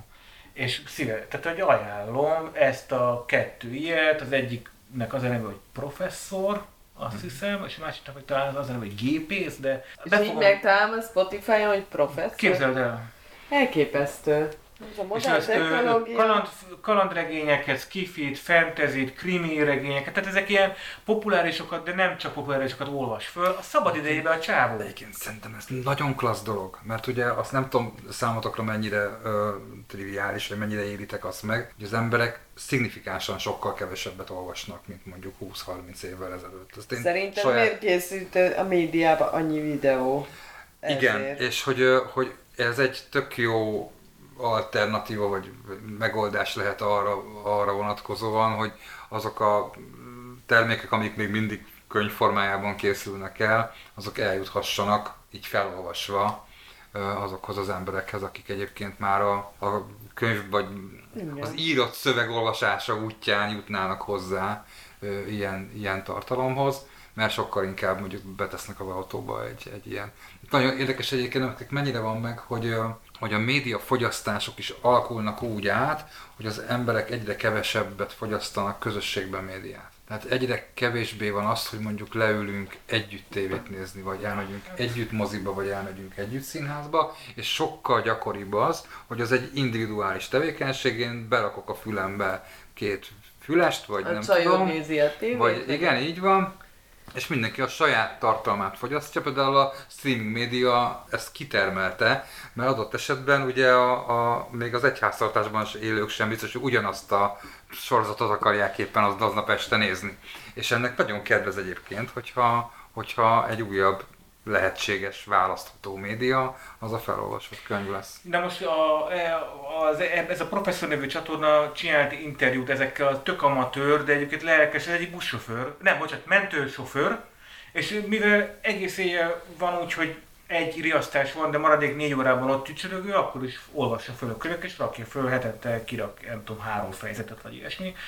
És az egyikük mondta, amikor szerzőjogról volt szó, nem mindig értik ők persze ezeket, hogy hogy kerül egy olyan könyv szerzői joga, egy kiadóhoz, aki legutoljára azt akar, 70-es években adták ki, és akkor most neki miért tiltja le a YouTube csatornáját, és ez nyilván senki nem magyarázta neki jogilag, hogy attól, mert 50 éve adták el a könyvet, attól még valakinél ma, most 2022-ben is ott lehetnek a kiadói jogai annak a könyvnek. Na mindegy, tehát igen, ilyenek vannak, de a másikuk például elmagyarázta, hogy, hogy ő azért nem érti a mai magyar könyvkiadók egy részének a hozzáállását, mert Nyugat-Európában vagy Észak-Amerikában ez egy tök normális dolog, hogy háromféle módon jelent meg egy könyv azonnal, kijön, sőt lehet, hogy négyféleképpen. Kijön egy könyv Kemény kemény fedelő, kijön puha fedéllel, tehát paperback, kijön egyébként rá egy héttel, hogy is van, profi, felolvasó, dramaturgizált, nem tudom milyen formában, tehát hogy kijön hangos könyvként, és fél év múlva, vagy három hónap múlva kijön egyébként amatőr felolvasásban is. Mert ki, ki hogy szereti, vagy ki mi, izé- mert ugye az egyiket színész, no- nagy nevű hollywoodi színészek olvassák az a hangos tud lenni idegesítő. meg nagyon drága, de az amatőr az megcsinálja ingyen. Tehát, hogy egy előbb-utóbb már az is férjen hozzá ahhoz a tartalomhoz, aki, aki nem tudja kifizetni az 5 dollárt, hogy neki a, a drága színész olvassa föl, a brit színész, a, azért. Az is tudja meg ingyen, kapja meg hangos könyv formájában. Tehát, hogy megvan ez a csatorna, ehhez képest Magyarországon még mindig ott tartanak a kiadók, hogy tiltogatják a YouTube-on az amatőr felolvasókat, mikor soha nem fognak Wilbur Smith hangos könyvként kiadni. Ő viszont felolvasta. Igen. Tehát, hogy azért, és akkor visszaválaszolja neki a kiadó, hogy, na nem képzeli, hogy egy ilyen no name, ezt így válaszolta vissza, hogy egy ilyen neve nincs, senki amatőr embernek odaadjuk a jogot, hogy maga fölolvashatja és kirakhatja YouTube-on. És ezért így, tehát ezzel a mm. hozzáállással ugye tiltotta le. Igen. Mindegy, tehát hogy ez egy nagyon még gödör most, amit én kinyitottam, vagy look, de hogy nagyon izgalmas, teljesen underground story, de hogy elkezdtek ilyen hangos könyvek megjelenni a podcast Szuper. felületeken. Köszi. Megint két óra fölött vagyunk? Megint egy hosszú adás lett, pedig csak három témát akartunk hozni. És csak hárman voltunk. Kedves hallgatóink, ha ilyen ideig eljöttetek velünk, köszönjük szépen a hallgatást, iratkozzatok fel ránk, próbálunk rövidebben legközelebb beszélgetni, még ha öten is leszünk közéletről. Magyarország egyik első közéleti podcastja, amit 2017-ben alapítottunk, de mi mindig aktívak vagyunk, immáron az ötödik vagy hatodik évad, már nem is tudom, hanyadik évad, de majd jelezni fogjuk. Köszönjük szépen, hogy hallgatotok minket! Sziasztok! Sziasztok! A pénztárcám, a pénztárcám, a pénztárcámba, de nincsen